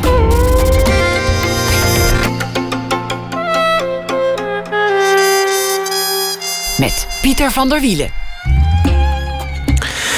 Je zal maar de moeder van een terrorist zijn. Straks een gesprek met Tom Lanois, de Vlaamse schrijvers, over de voorstelling Gas, pleidooi van een gedoemde moeder. Een poging om de beweegredenen van een terrorist te doorgronden. Ook een gesprek met eh, schrijver Aal Snijders, die voor de campagne Nederland leest een bundel heeft gemaakt met de mooiste Nederlandse korte verhalen.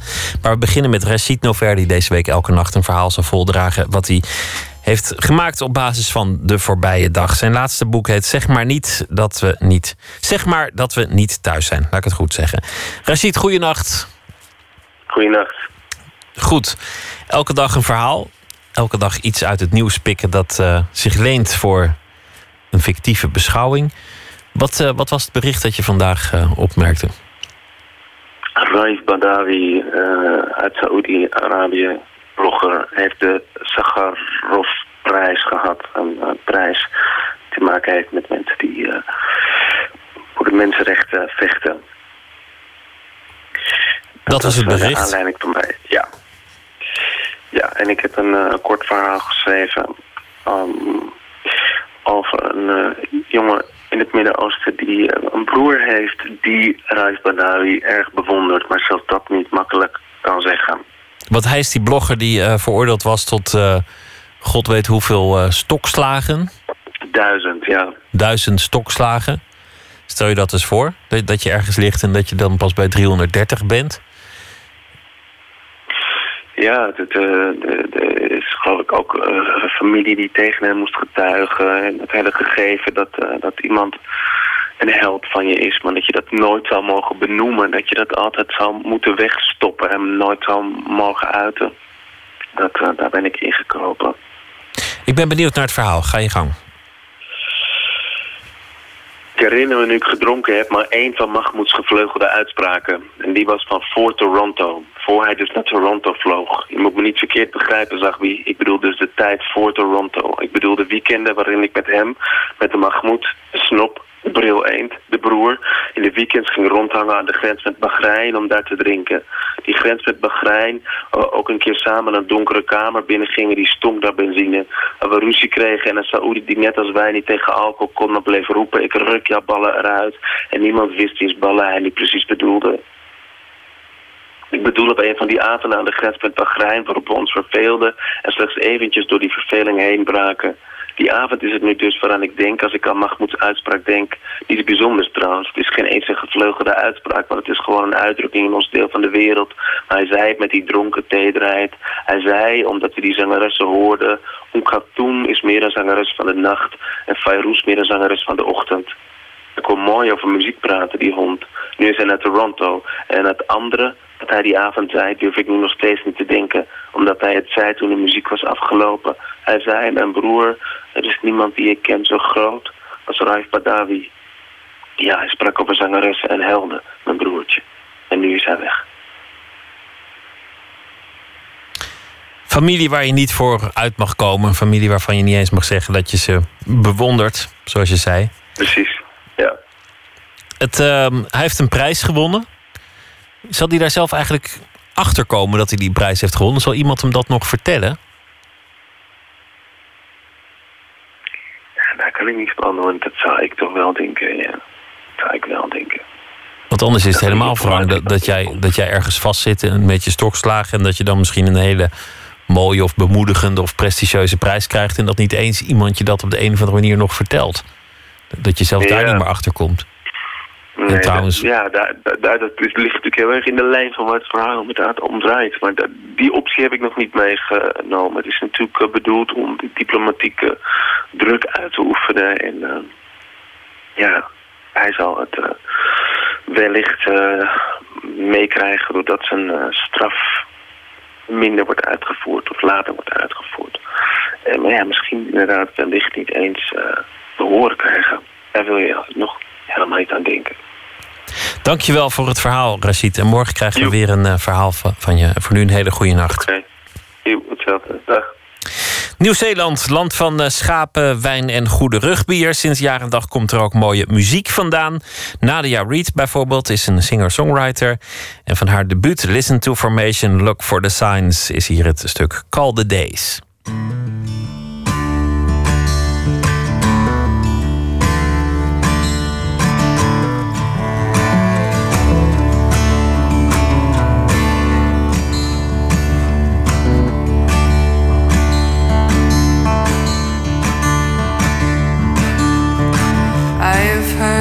Mother's tongue. She said, Baby, don't you come under. I am so far from my home that heaven not hear my call.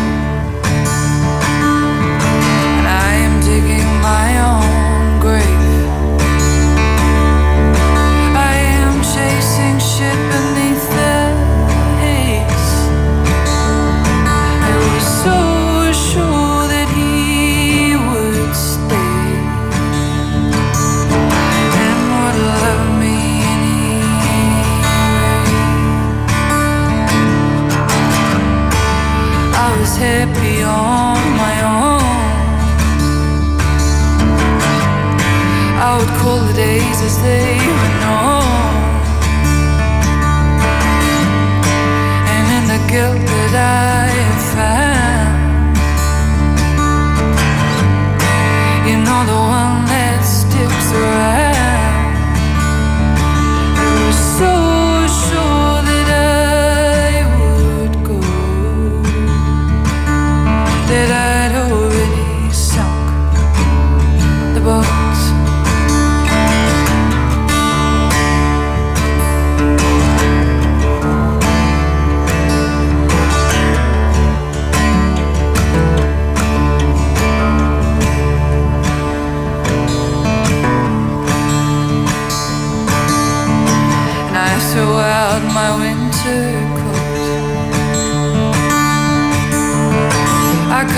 sleeves off all I know. I was so sure that I would feel the mark of the pain of you. And I was happy on my own. I would call the days as they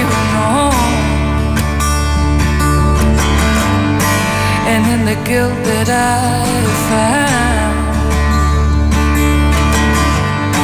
you know, the one that sticks around. I was so sure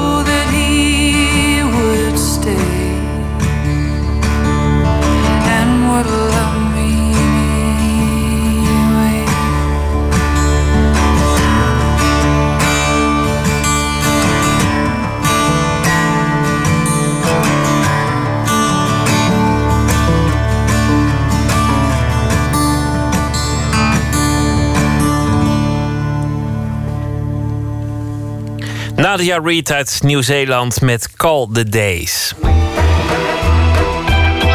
Nooit meer slapen.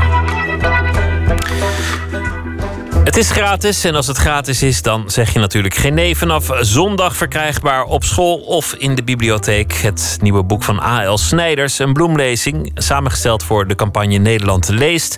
Met de mooiste Nederlandse korte verhalen. Van Hugo Claus tot Maartje Wortel, van Ischa Meijer tot Joost de Vries. Het is een overzicht van de beste schrijvers van het kort verhaal.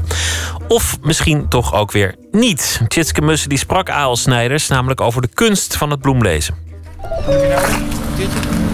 Ja, 20 minuten. A.L. Snijders heeft het druk deze dagen. Een perslunch hier, interview daar. Straks naar Brussel voor een presentatie. Tussendoor nog in de Wereld Draait Door optreden. Ik kan hem even spreken tussen de bedrijven door. Op een bankje aan het IJ in Amsterdam. Het is knisperig koud. De zon schijnt. Nou, zonnig, ja. Hij is vooral mooi omdat er een, een waas hangt ook, toch? Ja, een beetje, een beetje eh, Ja. mistig. Ja, mistig, ja. Dat maakt het helemaal mooi.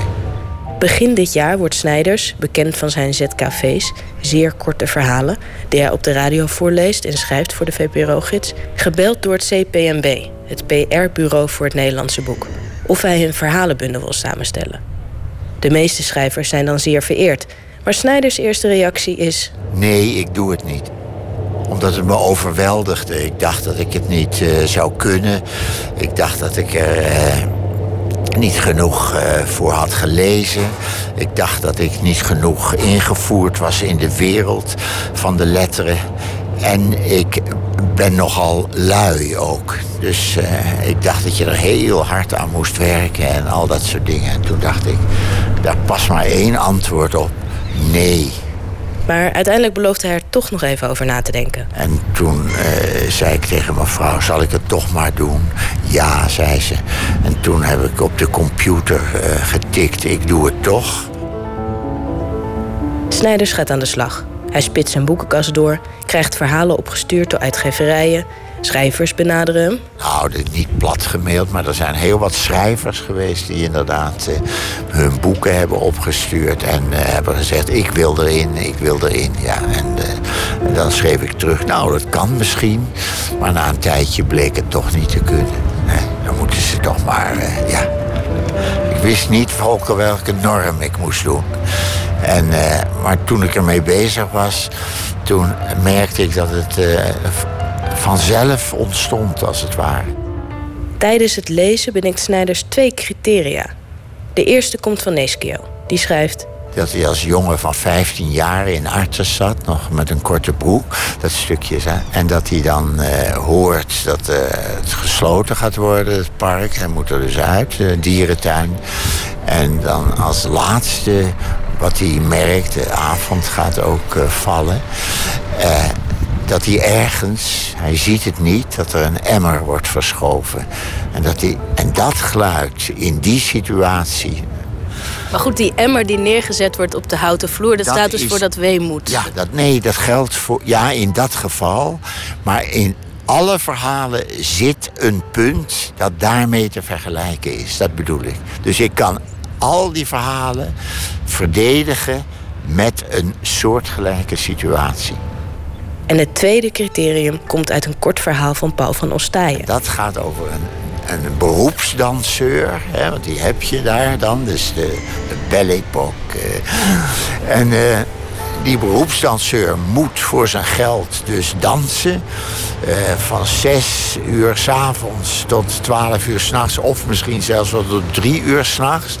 Maar die ene dag dat hij vrij is, danst hij als amateur in een ander danslokaal.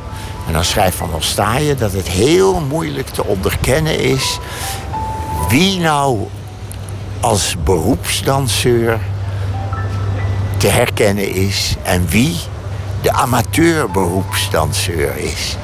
En dat vind ik zo'n ontzettende aardige vondst. En het heeft me ook heel lang gekost voor ik precies begreep wat er aan de hand was. Toen dacht ik, wat is dit meesterlijk? En zoiets meesterlijks kan ik ook in een verhaal wat minder op de emmer gericht is en de weemoed daarvan. Met dat dingetje van Paul van der. Ja, dat is, mooi is dat, hè? Veel emmers en danseurs, weemoed en mooie vondsten dus. In de bijna 40 verhalen die Snijders uiteindelijk selecteerde. Hugo Claus, Jan Arends en Isha Meijer staan erin. En ook een heel aantal jonge schrijvers, zoals Maartje Wortel en Joost de Vries. Maar de meeste ruimte is gegeven aan Neeskio.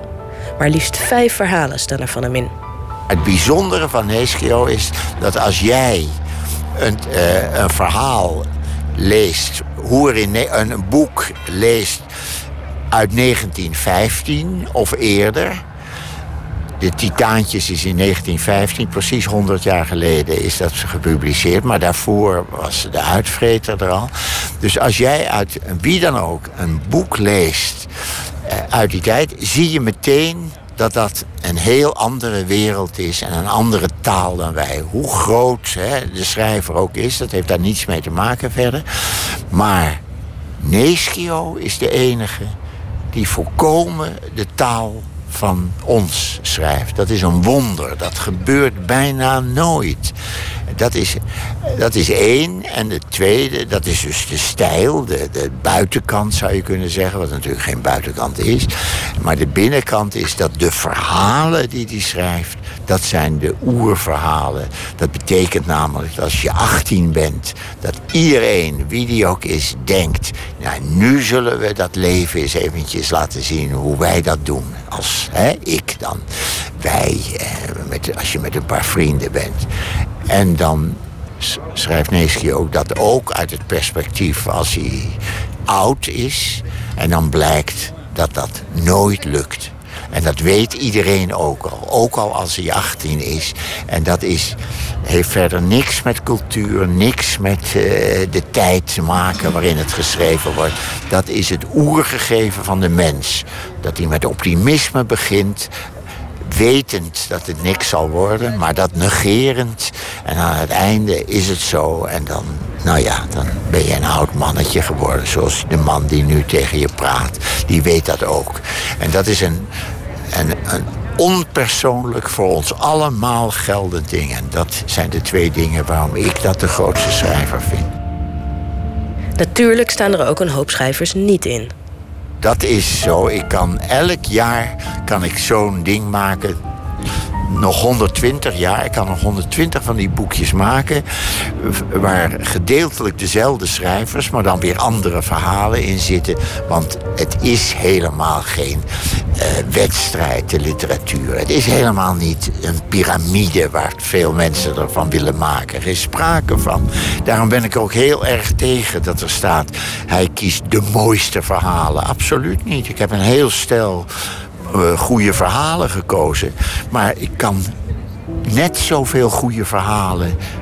Dus, ja. Maar bent u niet bang voor een, uh, een boze kampert bijvoorbeeld die er in ons breekt? Nee, zeker niet bij hem. Nee, nee, daar ben ik niet bang voor. En dan leg ik hem dit uit en dan begrijpt hij dat.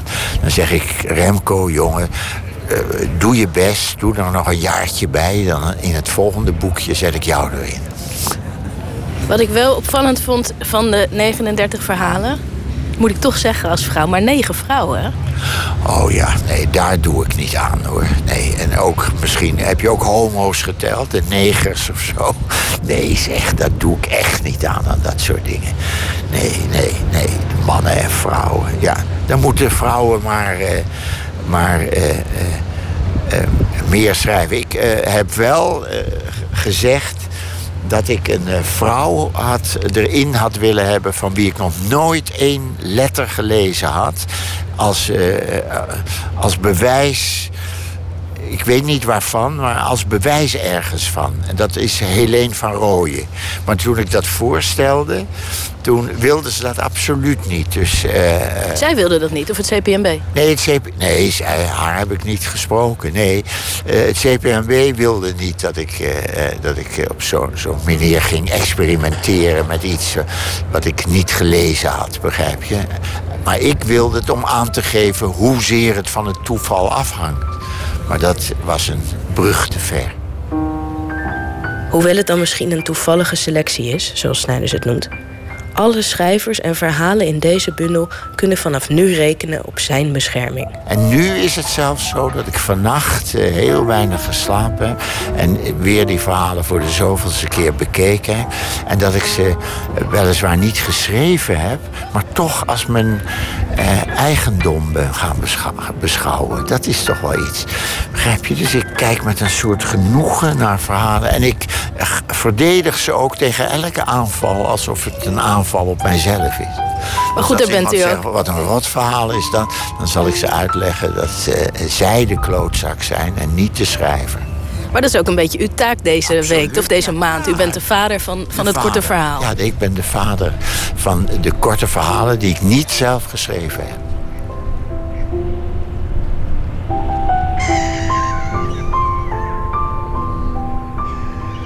A.L. Snijders in gesprek met Tjitske Mussen over zijn bundel Nederland leest. Voor de campagne Nederland leest. Vanaf zondag te krijgen in de bibliotheek of via scholen.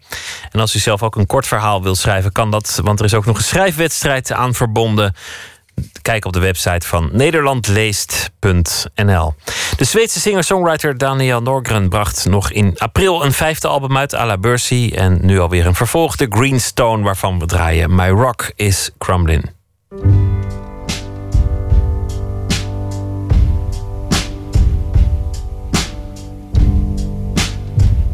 I went to see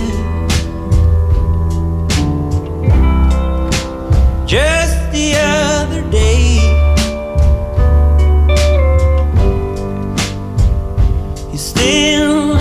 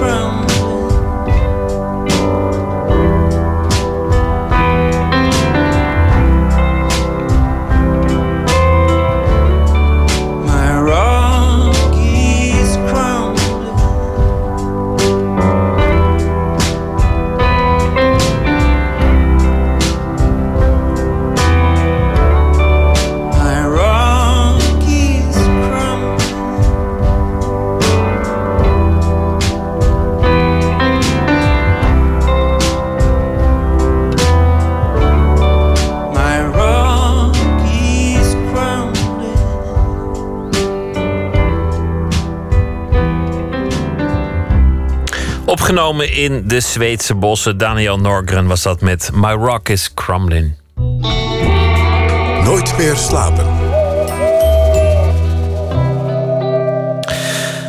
Om de islam een beter imago te geven, besloot de jonge Britse zanger Harris J. het over een andere boeg te gooien. Hij heeft een album gemaakt met hippe popmuziek, waarin hij praat over zijn geloof, de islam.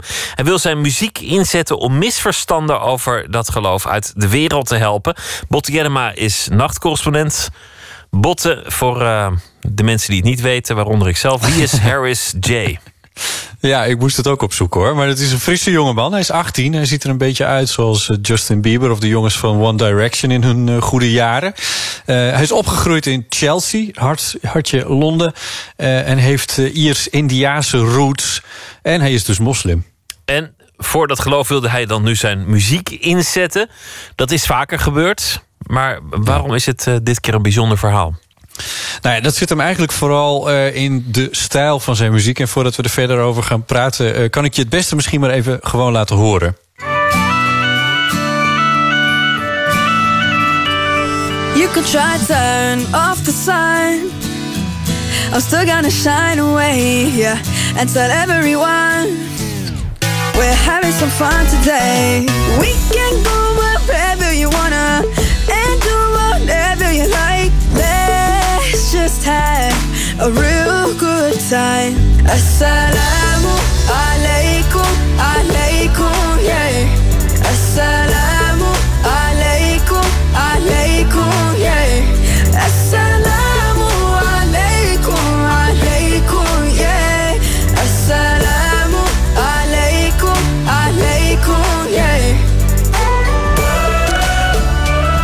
heeft alle elementen van de hedendaagse populaire muziek. Flink geproduceerd. Ja. Uh, flink veel autotune en alle andere plastieke structuren. Ja. Maar dan zingt hij wel Assalamu alaikum.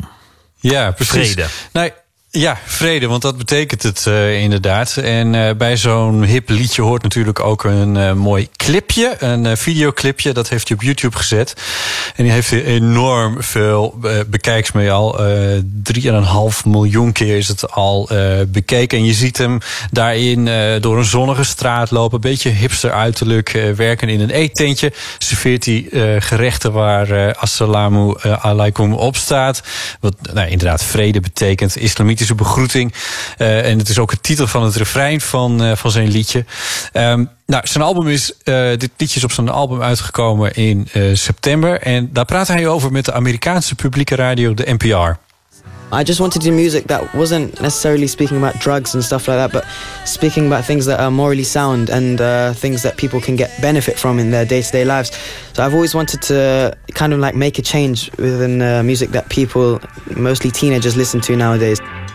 Ja, hij wilde geen muziek maken over drugs en dergelijke, maar meer over morele zaken. Dingen waar je je voordeel mee kan doen, zoals hij zegt. En dat doet hij uh, met dit soort muziek. Muziek waar de tieners van nu naar luisteren. Maar hij zingt ook direct over het geloof. Prophet Muhammad is the most important figure in our religion. We believe was the most important to God, the most loved by God, and the most loved by the people of our religion. it's, a, it's a song when I sing it, I sing it with a lot of passion.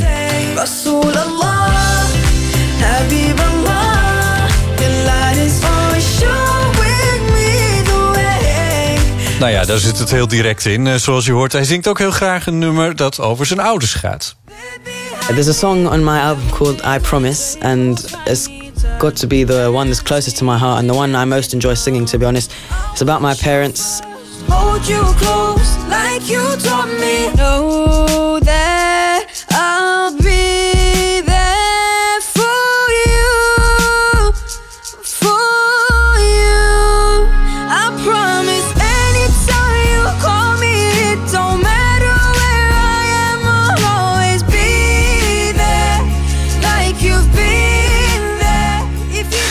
hij zegt dat hij er echt naar uitkijkt om later iets voor ze terug te kunnen doen als zij ouder zijn. Nou, het is allemaal buitengewoon uh, zoet en hij bewandelt uh, duidelijk het rechte pad. En daar is hij ook uh, trots op. En dat dan allemaal Ja. met een islamitisch sausje. Ja, ja, ja, precies. Nou ja, het is eh, zoet en liefdevol. eh, en eh, eigenlijk is het eh, zoet en liefdevol over iets anders eh, dan dat we van romantische popliedjes gewend zijn misschien. We kennen dat iets wat van de EO, denk ik. Wat hij dan wel eens draaide op de zondagavond op 3FM. Dan viel je daar wel eens in. Of, of de EO Jongerendag, daar hoor je ook zulke soort muziek. Maar dan natuurlijk aan de christelijke kant. Harris J. wil een beetje datzelfde doen. De jongerenwereld en het geloof bij elkaar brengen. En in dit geval dus de islam. Nou, daar kun je van alles van vinden. Maar ik heb het even, die, wat we ervan kunnen vinden, ook even uitbesteed. Dat heb ik aan Abdelaziz uh, Ourag eh, gedaan. Een marketingspecialist die zich richt op de islamitische doelgroep, zoals hij zelf zegt. Hij schreef ook het boek Islamic Branding. En ik vroeg hem of dit goed zou kunnen werken. Ik, weet niet wat precies het doel is natuurlijk. Eh, aan de ene kant, dit is een artiest. Eh, en artiesten doen wat artiesten in het algemeen doen. Hè. Die, eh, een stukje beroemdheid, eh, bekendheid. En die willen een stukje eh, eh, eh, art, zoals ze dat dan zelf noemen, eh, presenteren. Tegelijkertijd heb ik begrepen dat het een soort van eh, ook eh, een handreiking is om het imago van de islam en moslims in het algemeen te verbeteren. Dus ik snap de, de, aan de ene kant snap ik de, de, de, de positieve intenties die er zitten, achter zitten. Alleen of het effectief is, is nog maar de vraag. Eh, want zoals bij alle, alle artiesten, wanneer je een, een, een, een nummer hebt en eh, het nummer scoort goed, is dat altijd vaak van tijdelijke aard. De, ik denk niet dat het op de lange termijn, tenminste dat is een persoonlijke mening uiteraard, dat het op de lange termijn eh, het imago zou kunnen verbeteren van, van de islam en moslims in het algemeen. Ja, hij vindt het eigenlijk te speels en denkt dat als je mensen over de islam wil vertellen, dan kan je beter de islam gaan bestuderen. Niettemin mag je je dan wel afvragen of jongeren dat ook daadwerkelijk gaan doen. En misschien associëren jongeren zichzelf ook eerder met andere jongeren, zegt Abdelaziz. Dus, dus weet je, dat, daar zit wel een, een, een, een haakje. Alleen om over, eh, vooral in de tijd waar we nu zitten, om over de islam te spreken, of je wilt in ieder geval een positief beeld geven over de islam, heeft dat kennis nodig. Eh, dus inhoudelijk kennis nodig. Dus eh, mensen moeten er, willen er meer over weten. En ik heb, dit, ik heb dit ook gezien, dat er partijen zijn die dat wel doen. En dat is heel effectief. Heel effectief. Ja, hij gelooft dus, uh, Abdelaziz uh, gelooft vooral in inhoudelijkheid. Echte studie. Devoot ja. um, proberen erachter te komen hoe het daadwerkelijk is. Is dat wel terecht? Want, want volgens mij is de aantrekkingskracht van religie ook heel erg het gevoel en de beleidschap. En nou ja, we waren samen en we hadden het naar ons in. Ja, nou ja, goed. Dat, dat, de, die, die EO-jongerendagen die zijn ook altijd zeer succesvol. Dus ik, ik, ik denk dat er toch wel een, een. Ja, wat je dan ook verder daarvan vindt. Het, het werkt wel om dat in die hippe muziek te gieten. Abdelaziz zegt dat wat hem betreft, dus uh, die kennis daar niet mee begint. Die kennis over religie uh, hoef je niet te brengen met hippe, lieve tienermuziek. Als jij een huis bouwt en je, je, je, je begint aan de bouw het eerste waar je aan begint zijn de fundamenten en de pilaren, et cetera. Zodat het huis niet later op een later moment als een kaartenhuis in elkaar zakt. Ja. Het is precies hetzelfde. Wij, en, ik, en ik adviseer mezelf daarin. We moeten veel meer kennis gaan doen over onze eigen religie. Want er zijn echt heel weinig moslims die maar zelfs de basisprincipes weten van hun eigen religie. Nou ja, goed. Dus uh, uh, dat is een, een, een, tip ook aan zichzelf, zoals hij zegt. Maar ondertussen heeft deze jonge Harris J 3,6 miljoen views op YouTube. en dat gaat nog steeds meer worden. Nou, zit daar maar eens een doelverrochte religiecursus tegenover. En toch heeft het, het lijkt wel een beetje op de jaren 60 toen, toen heel veel jazzartiesten en, en andere beroemdheden zich ineens tot de islam bekeerden. Ook omdat het een soort ja. urban hip was. Omdat het ook een tegendraadsgeluid ja. was. Het was een manier om je af te zetten tegen de orde. Om je eigen identiteit aan te nemen. Mensen als ja. uh, Youssef Latif en, en, John Coltrane, Muhammad Ali. Die hebben allemaal een mm. tijd met de islam ge, geflirt. Het lijkt nu ook wel een beetje aan de hand. Ja, misschien wel. Het is uh, misschien, misschien dat het dat het imago toch wat verandert en dat het wat. Uh, en, en, en Harris J. die ziet het dus echt als een, als een mogelijkheid voor zichzelf. Hij noemt zichzelf een young British Muslim uh, artist with an Indian and Irish heritage. En hij noemt zichzelf een proud Brit. Dus hij combineert het al die zaken met elkaar in een soort hip Justin Bieber, jong, jong jongensachtig eh, imago van, van zo'n boyband. Nou ja, het is wel spannend. Ik ben wel benieuwd wat het, eh, of dat gaat werken. En hij is er trots op, zoals tegenwoordig iedereen op alles zo'n beetje trots is. Botte, dankjewel. Goeienacht. Goeienacht.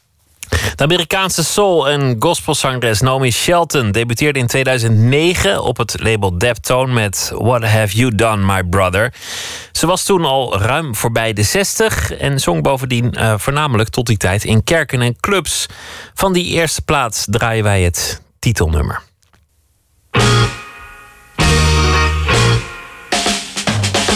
What have you done, my brother?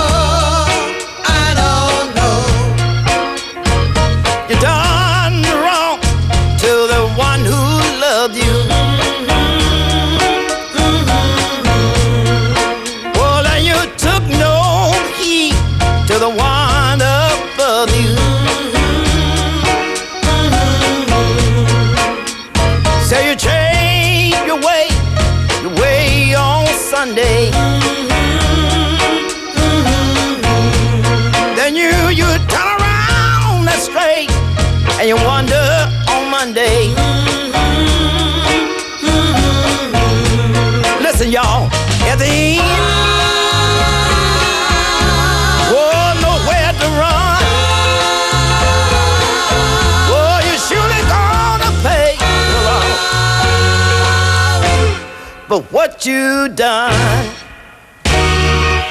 You better ask yourself, what have you done, my brother? I don't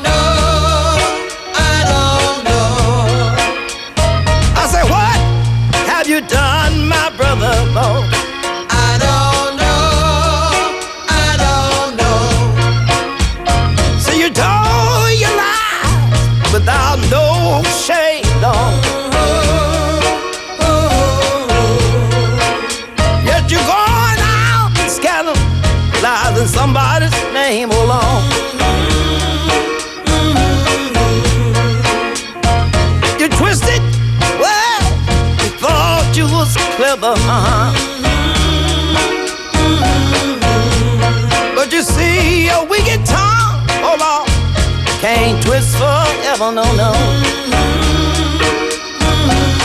So listen, y'all, at the end, oh, you got nowhere to run. Oh, you're surely gonna pay, hey, for what you done. You better ask yourself, what have you done?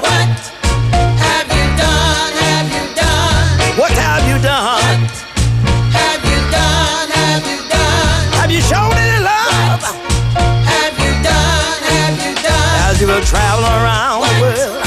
Have you done? Have you done? Have you shown any kindness? have you done? Have you done? Are you still running around doing wrong?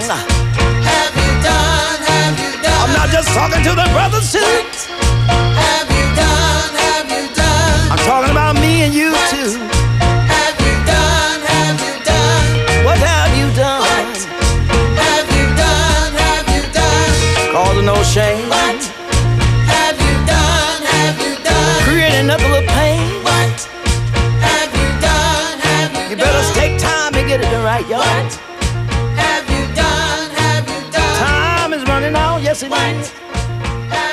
What Have You Done van Naomi Shelton met The Gospel Queens. Nooit meer slapen. Je zal maar de moeder zijn van een terrorist. Dat gegeven was het uitgangspunt voor een theatermonoloog van Tom Lanois. Gas, pleidooi van een gedoemde moeder. Gisteren beleefde de voorstelling zijn Nederlandse première. Met eh, in de hoofdrol de grande dame van het Belgische toneel, Viviane de Munk. En Nicolau was erbij en sprak na afloop met Tom Lanois en met de regisseur van het stuk, Piet Arfeu. I couldn't believe it. It came as a shock to me. And, uh, uh, Aan het woord de vader van Anders Breivik. it was impossible to understand that my son would behave like that, would develop into a mass murderer. De vader van een massamoordenaar. De vader van de meest gehate man van Noorwegen. Die op 22 juli 2011 zichzelf op wrange wijze onsterfelijk maakte door 77 voornamelijk jonge mensen uit te moorden. Did something happen in his childhood, his youth, um, that uh, made him become a terrorist? Duizend vragen komen in je hoofd op als je dit filmpje bekijkt. Is die man mede schuldig? Valt hem iets te verwijten? Hoe zou het met hem gaan? Hij ziet er zo doodgewoon uit. Het is moeilijk om naar dit interview te kijken. Je voelt de pijn van de man door het scherm komen. Yes, I have asked myself the question, am I to blame?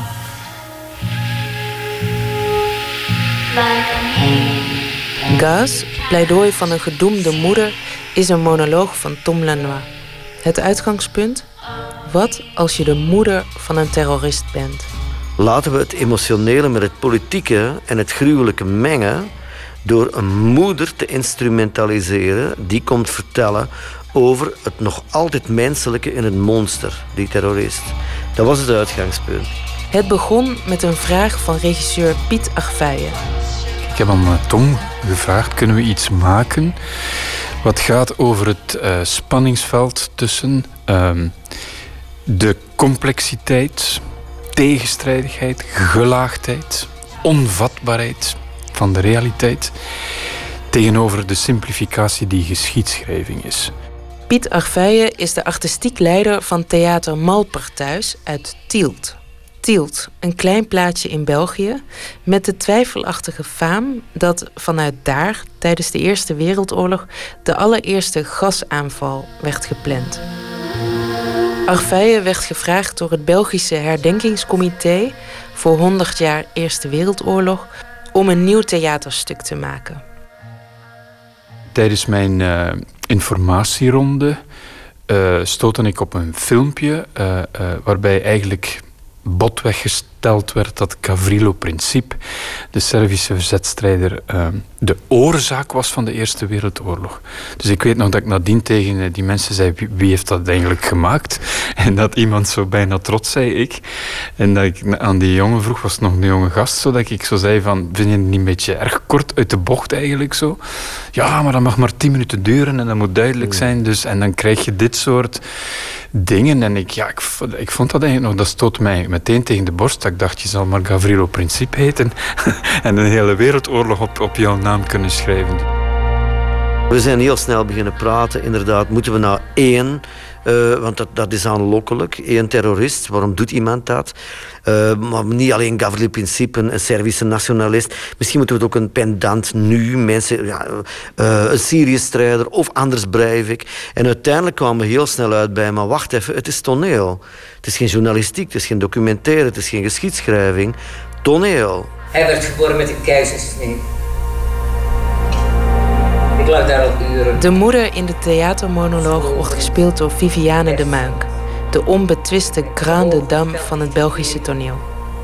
Alsof hij niet van plan was ooit open te doen. Alsof hij nooit om zich heen zou willen kijken. Onmiddellijk alles wat we hadden, niet eens geld, want dat hebben we nog niet zo overdonderend veel. Alles ingezet aan hoop en verlangen op Viviane de Muink. En zij heeft ja gezegd. Wat niet evident is, om, ik wist toen ook al, uh, zonder dat dat medebeslissing heeft gestuurd, dat zij haar enige kind, een zoon, onlangs verloren heeft. Dus dat hoorde dan wel bij het hele gesprek ook. De, die, kunnen we die emotie gebruiken, tot op welk niveau? En dan dat vermengen, totdat het iets wordt wat universeler is, groter dan zelfs maar één Syrië-strijder. Er staat een moeder van, hoop ik, alle uh, terroristen en alle uh, gasten die zoiets uithalen. In haar eentje staat ze in een bijna kaal decor. En met minieme bewegingen weet ze ontelbaar veel verschillende gemoedstoestanden naar het publiek over te brengen. Het is onmogelijk je blik ook maar één seconde van haar af te wenden. Tot zijn 13, 14 zag ik hem elke dag, zoals het hoort. Moeder en zoon. Die keuze om juist de moeder van een terrorist aan het woord te laten, is een hele bewuste. Wie baart de kinderen? En wie, eh, waar- waarom is Medea een veel groter monster, lijkt het, dan Richard III? Omdat de moeder haar eigen kinderen dan nog eens doodmaakt. Dat lijkt nog veel gruwelijker. En dus een moeder die moet oordelen, die ook gewoon... Dat, was, dat is iets wat ik mij onmiddellijk heb afgevraagd... toen ik een aantal van die verschrikkelijke onthoofdingsfilmpjes zag. Want dat hoort dan bij de research. Dat je dat, terwijl ik dat eigenlijk niet wil bekijken... heb ik dat om die reden wel bekeken. Ik vraag me, ik vroeg me echt onmiddellijk ook af... stel nu dat je de ouders, en zeker dan de moeder, bent van een dader en je ziet dat gebeuren. Dat moet verschrikkelijk zijn.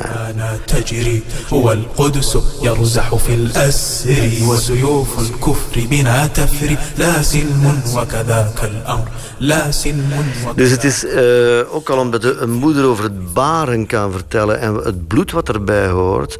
Dus je krijgt ja, bloedvergieten wat leven creëert en bloedvergieten vergieten wat leven weer kapot maakt.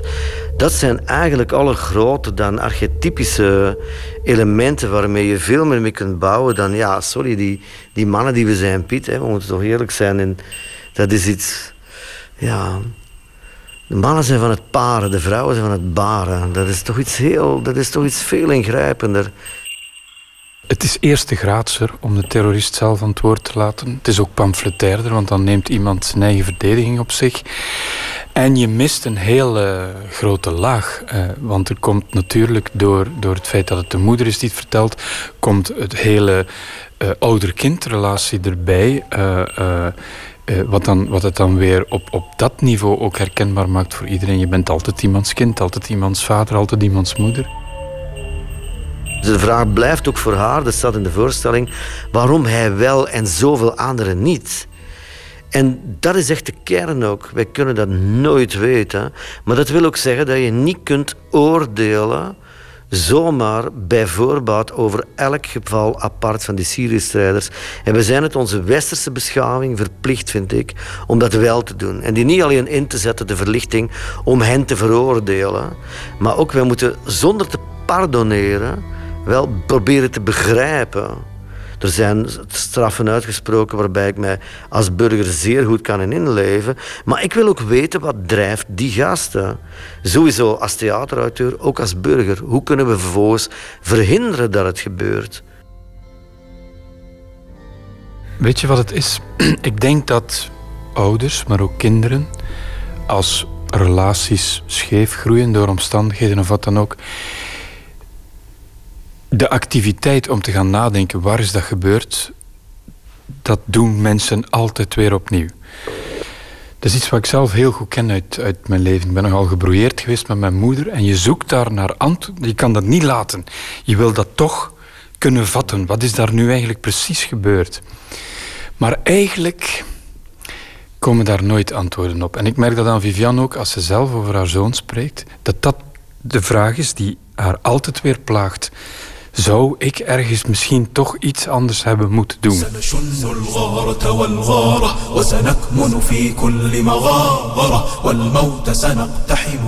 Glamour is de hardste valuta in deze tijd. Voor de mensen die geen geld hebben. Voor de niet-gefortuneerden is glamour ook de enige ontsnappingsroute en de hardste valuta. En dat klopt. Je kan voetballer worden of terrorist. فلتعلم الدنيا بأسرها أن منهجنا ولا يرضى أن يباع في سوق المساومات. Dat is het meest merkwaardige bij deze terroristen. Ze bellen al naar radiostations terwijl ze nog bezig zijn. Het is heel westers wat daar gebeurt, onder het mom van we willen weg van het Westen. Dus de complete kortsluiting zit al in dat ogenblik. De kortsluiting zie je ook bij nou, die verschrikkelijke gasten van IS, hè, Daesh moet je zeggen eigenlijk, die dan in Palmyra, ik ben er nog geweest hè, in Palmyra, en ik wil nog niet eh, oude stenen belangrijker vinden dan mensen, maar het gaat toch echt verschrikkelijk door het hart. Maar ze nemen er beelden van. Ze zijn tegen de verafgoding van Boeddha-beelden, maar ze gebruiken het internet en ze maken beelden van aanslagen. Dus de hele kortsluiting daarvan, je ziet dat het een, eh, een ik wil niet eens zeggen religie, want het zijn natuurlijk allemaal deelreligies en het zijn deelculturen. Maar het zijn mensen die in een enorme kortsluiting gevangen zitten. En die aan een zelfvernietigende eh, destructietocht bezig zijn, die zelf destructie wordt in de destructie van anderen, maar ik geloof werkelijk dat het een interne kortsluiting is.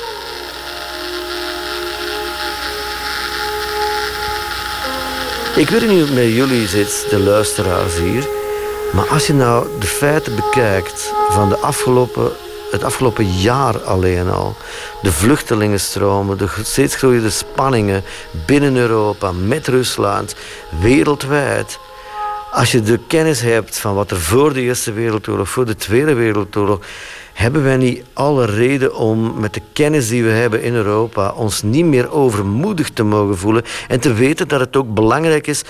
Het, het moet niet altijd politiek toneel zijn of politieke literatuur zijn, maar mag dat ook alsjeblieft wel gebeuren?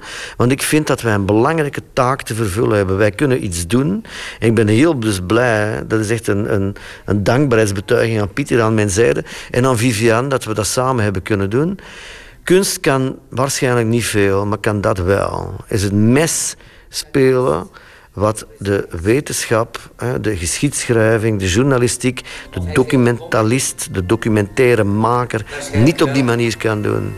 Hij was iemand met een romantische natuur. Ja, niet per se een dichter, maar iemand die... Een verbeelde moeder, maar je voelt de mogelijke werkelijkheid. De waarachtigheid van wat ze vertelt, die ons herinnert aan... we moeten proberen begrijpen, anders hebben we totaal geen enkele controle. is eentje op zoek naar lotgenoten. Gaas, pleidooi van een gedoemde moeder, gespeeld door Viviane de Bank. En dat is eh, nog te zien in Amsterdam, Maastricht en op vele plekken in België. De tekst is van Tom Lanois. Die hoorde u in gesprek met Emmy Colau, die ook sprak met regisseur Piet Arfeuille. Uit Melbourne, Australië, komt een instrumentale soulband. Ze noemen zich de Cactus Channel. Met z'n tienen zijn ze maar liefst en eh, heel veel blazers. Hun laatste single is een samenwerking met eveneens een Australiër, de zanger Chet Faker. En het nummer heet Sleeping Alone.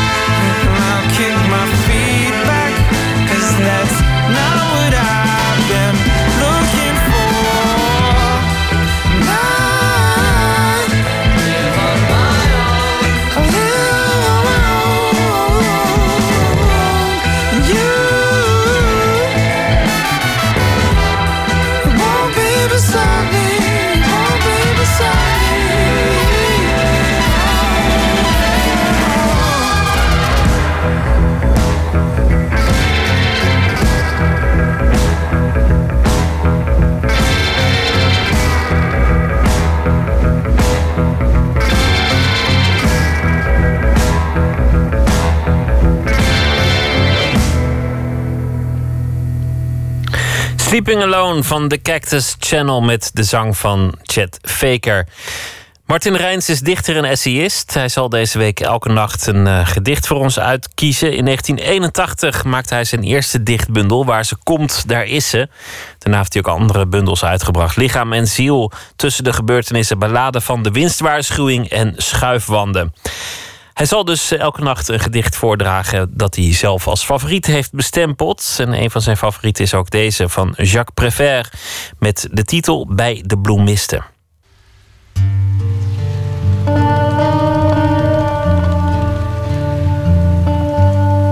Jacques Prévert, Franse dichter van 1900 tot 1977.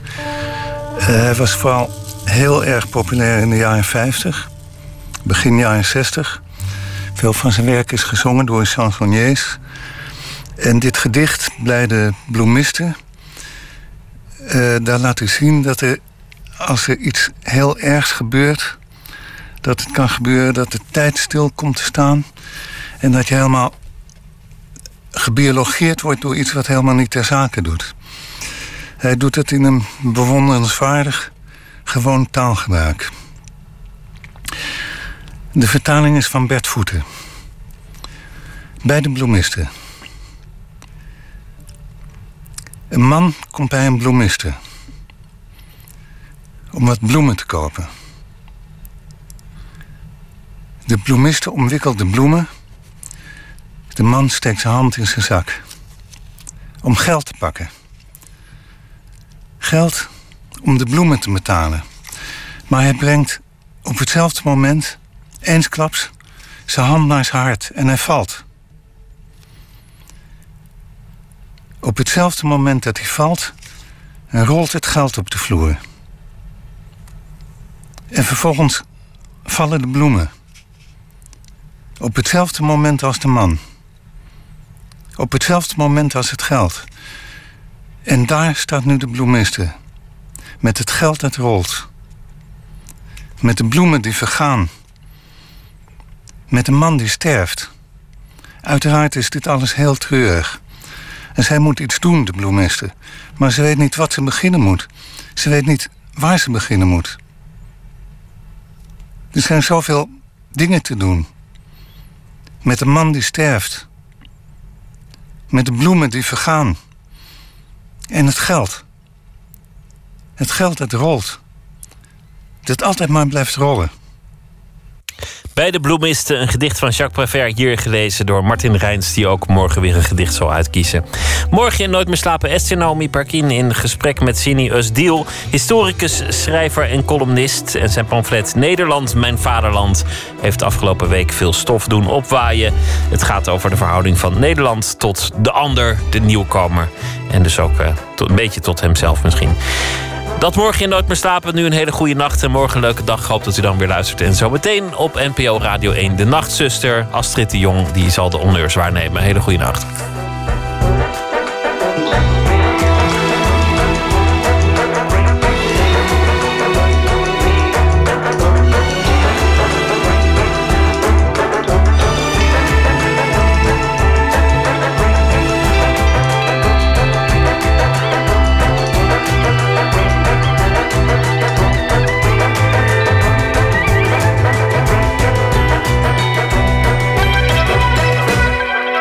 Radio 1. Het nieuws van alle kanten.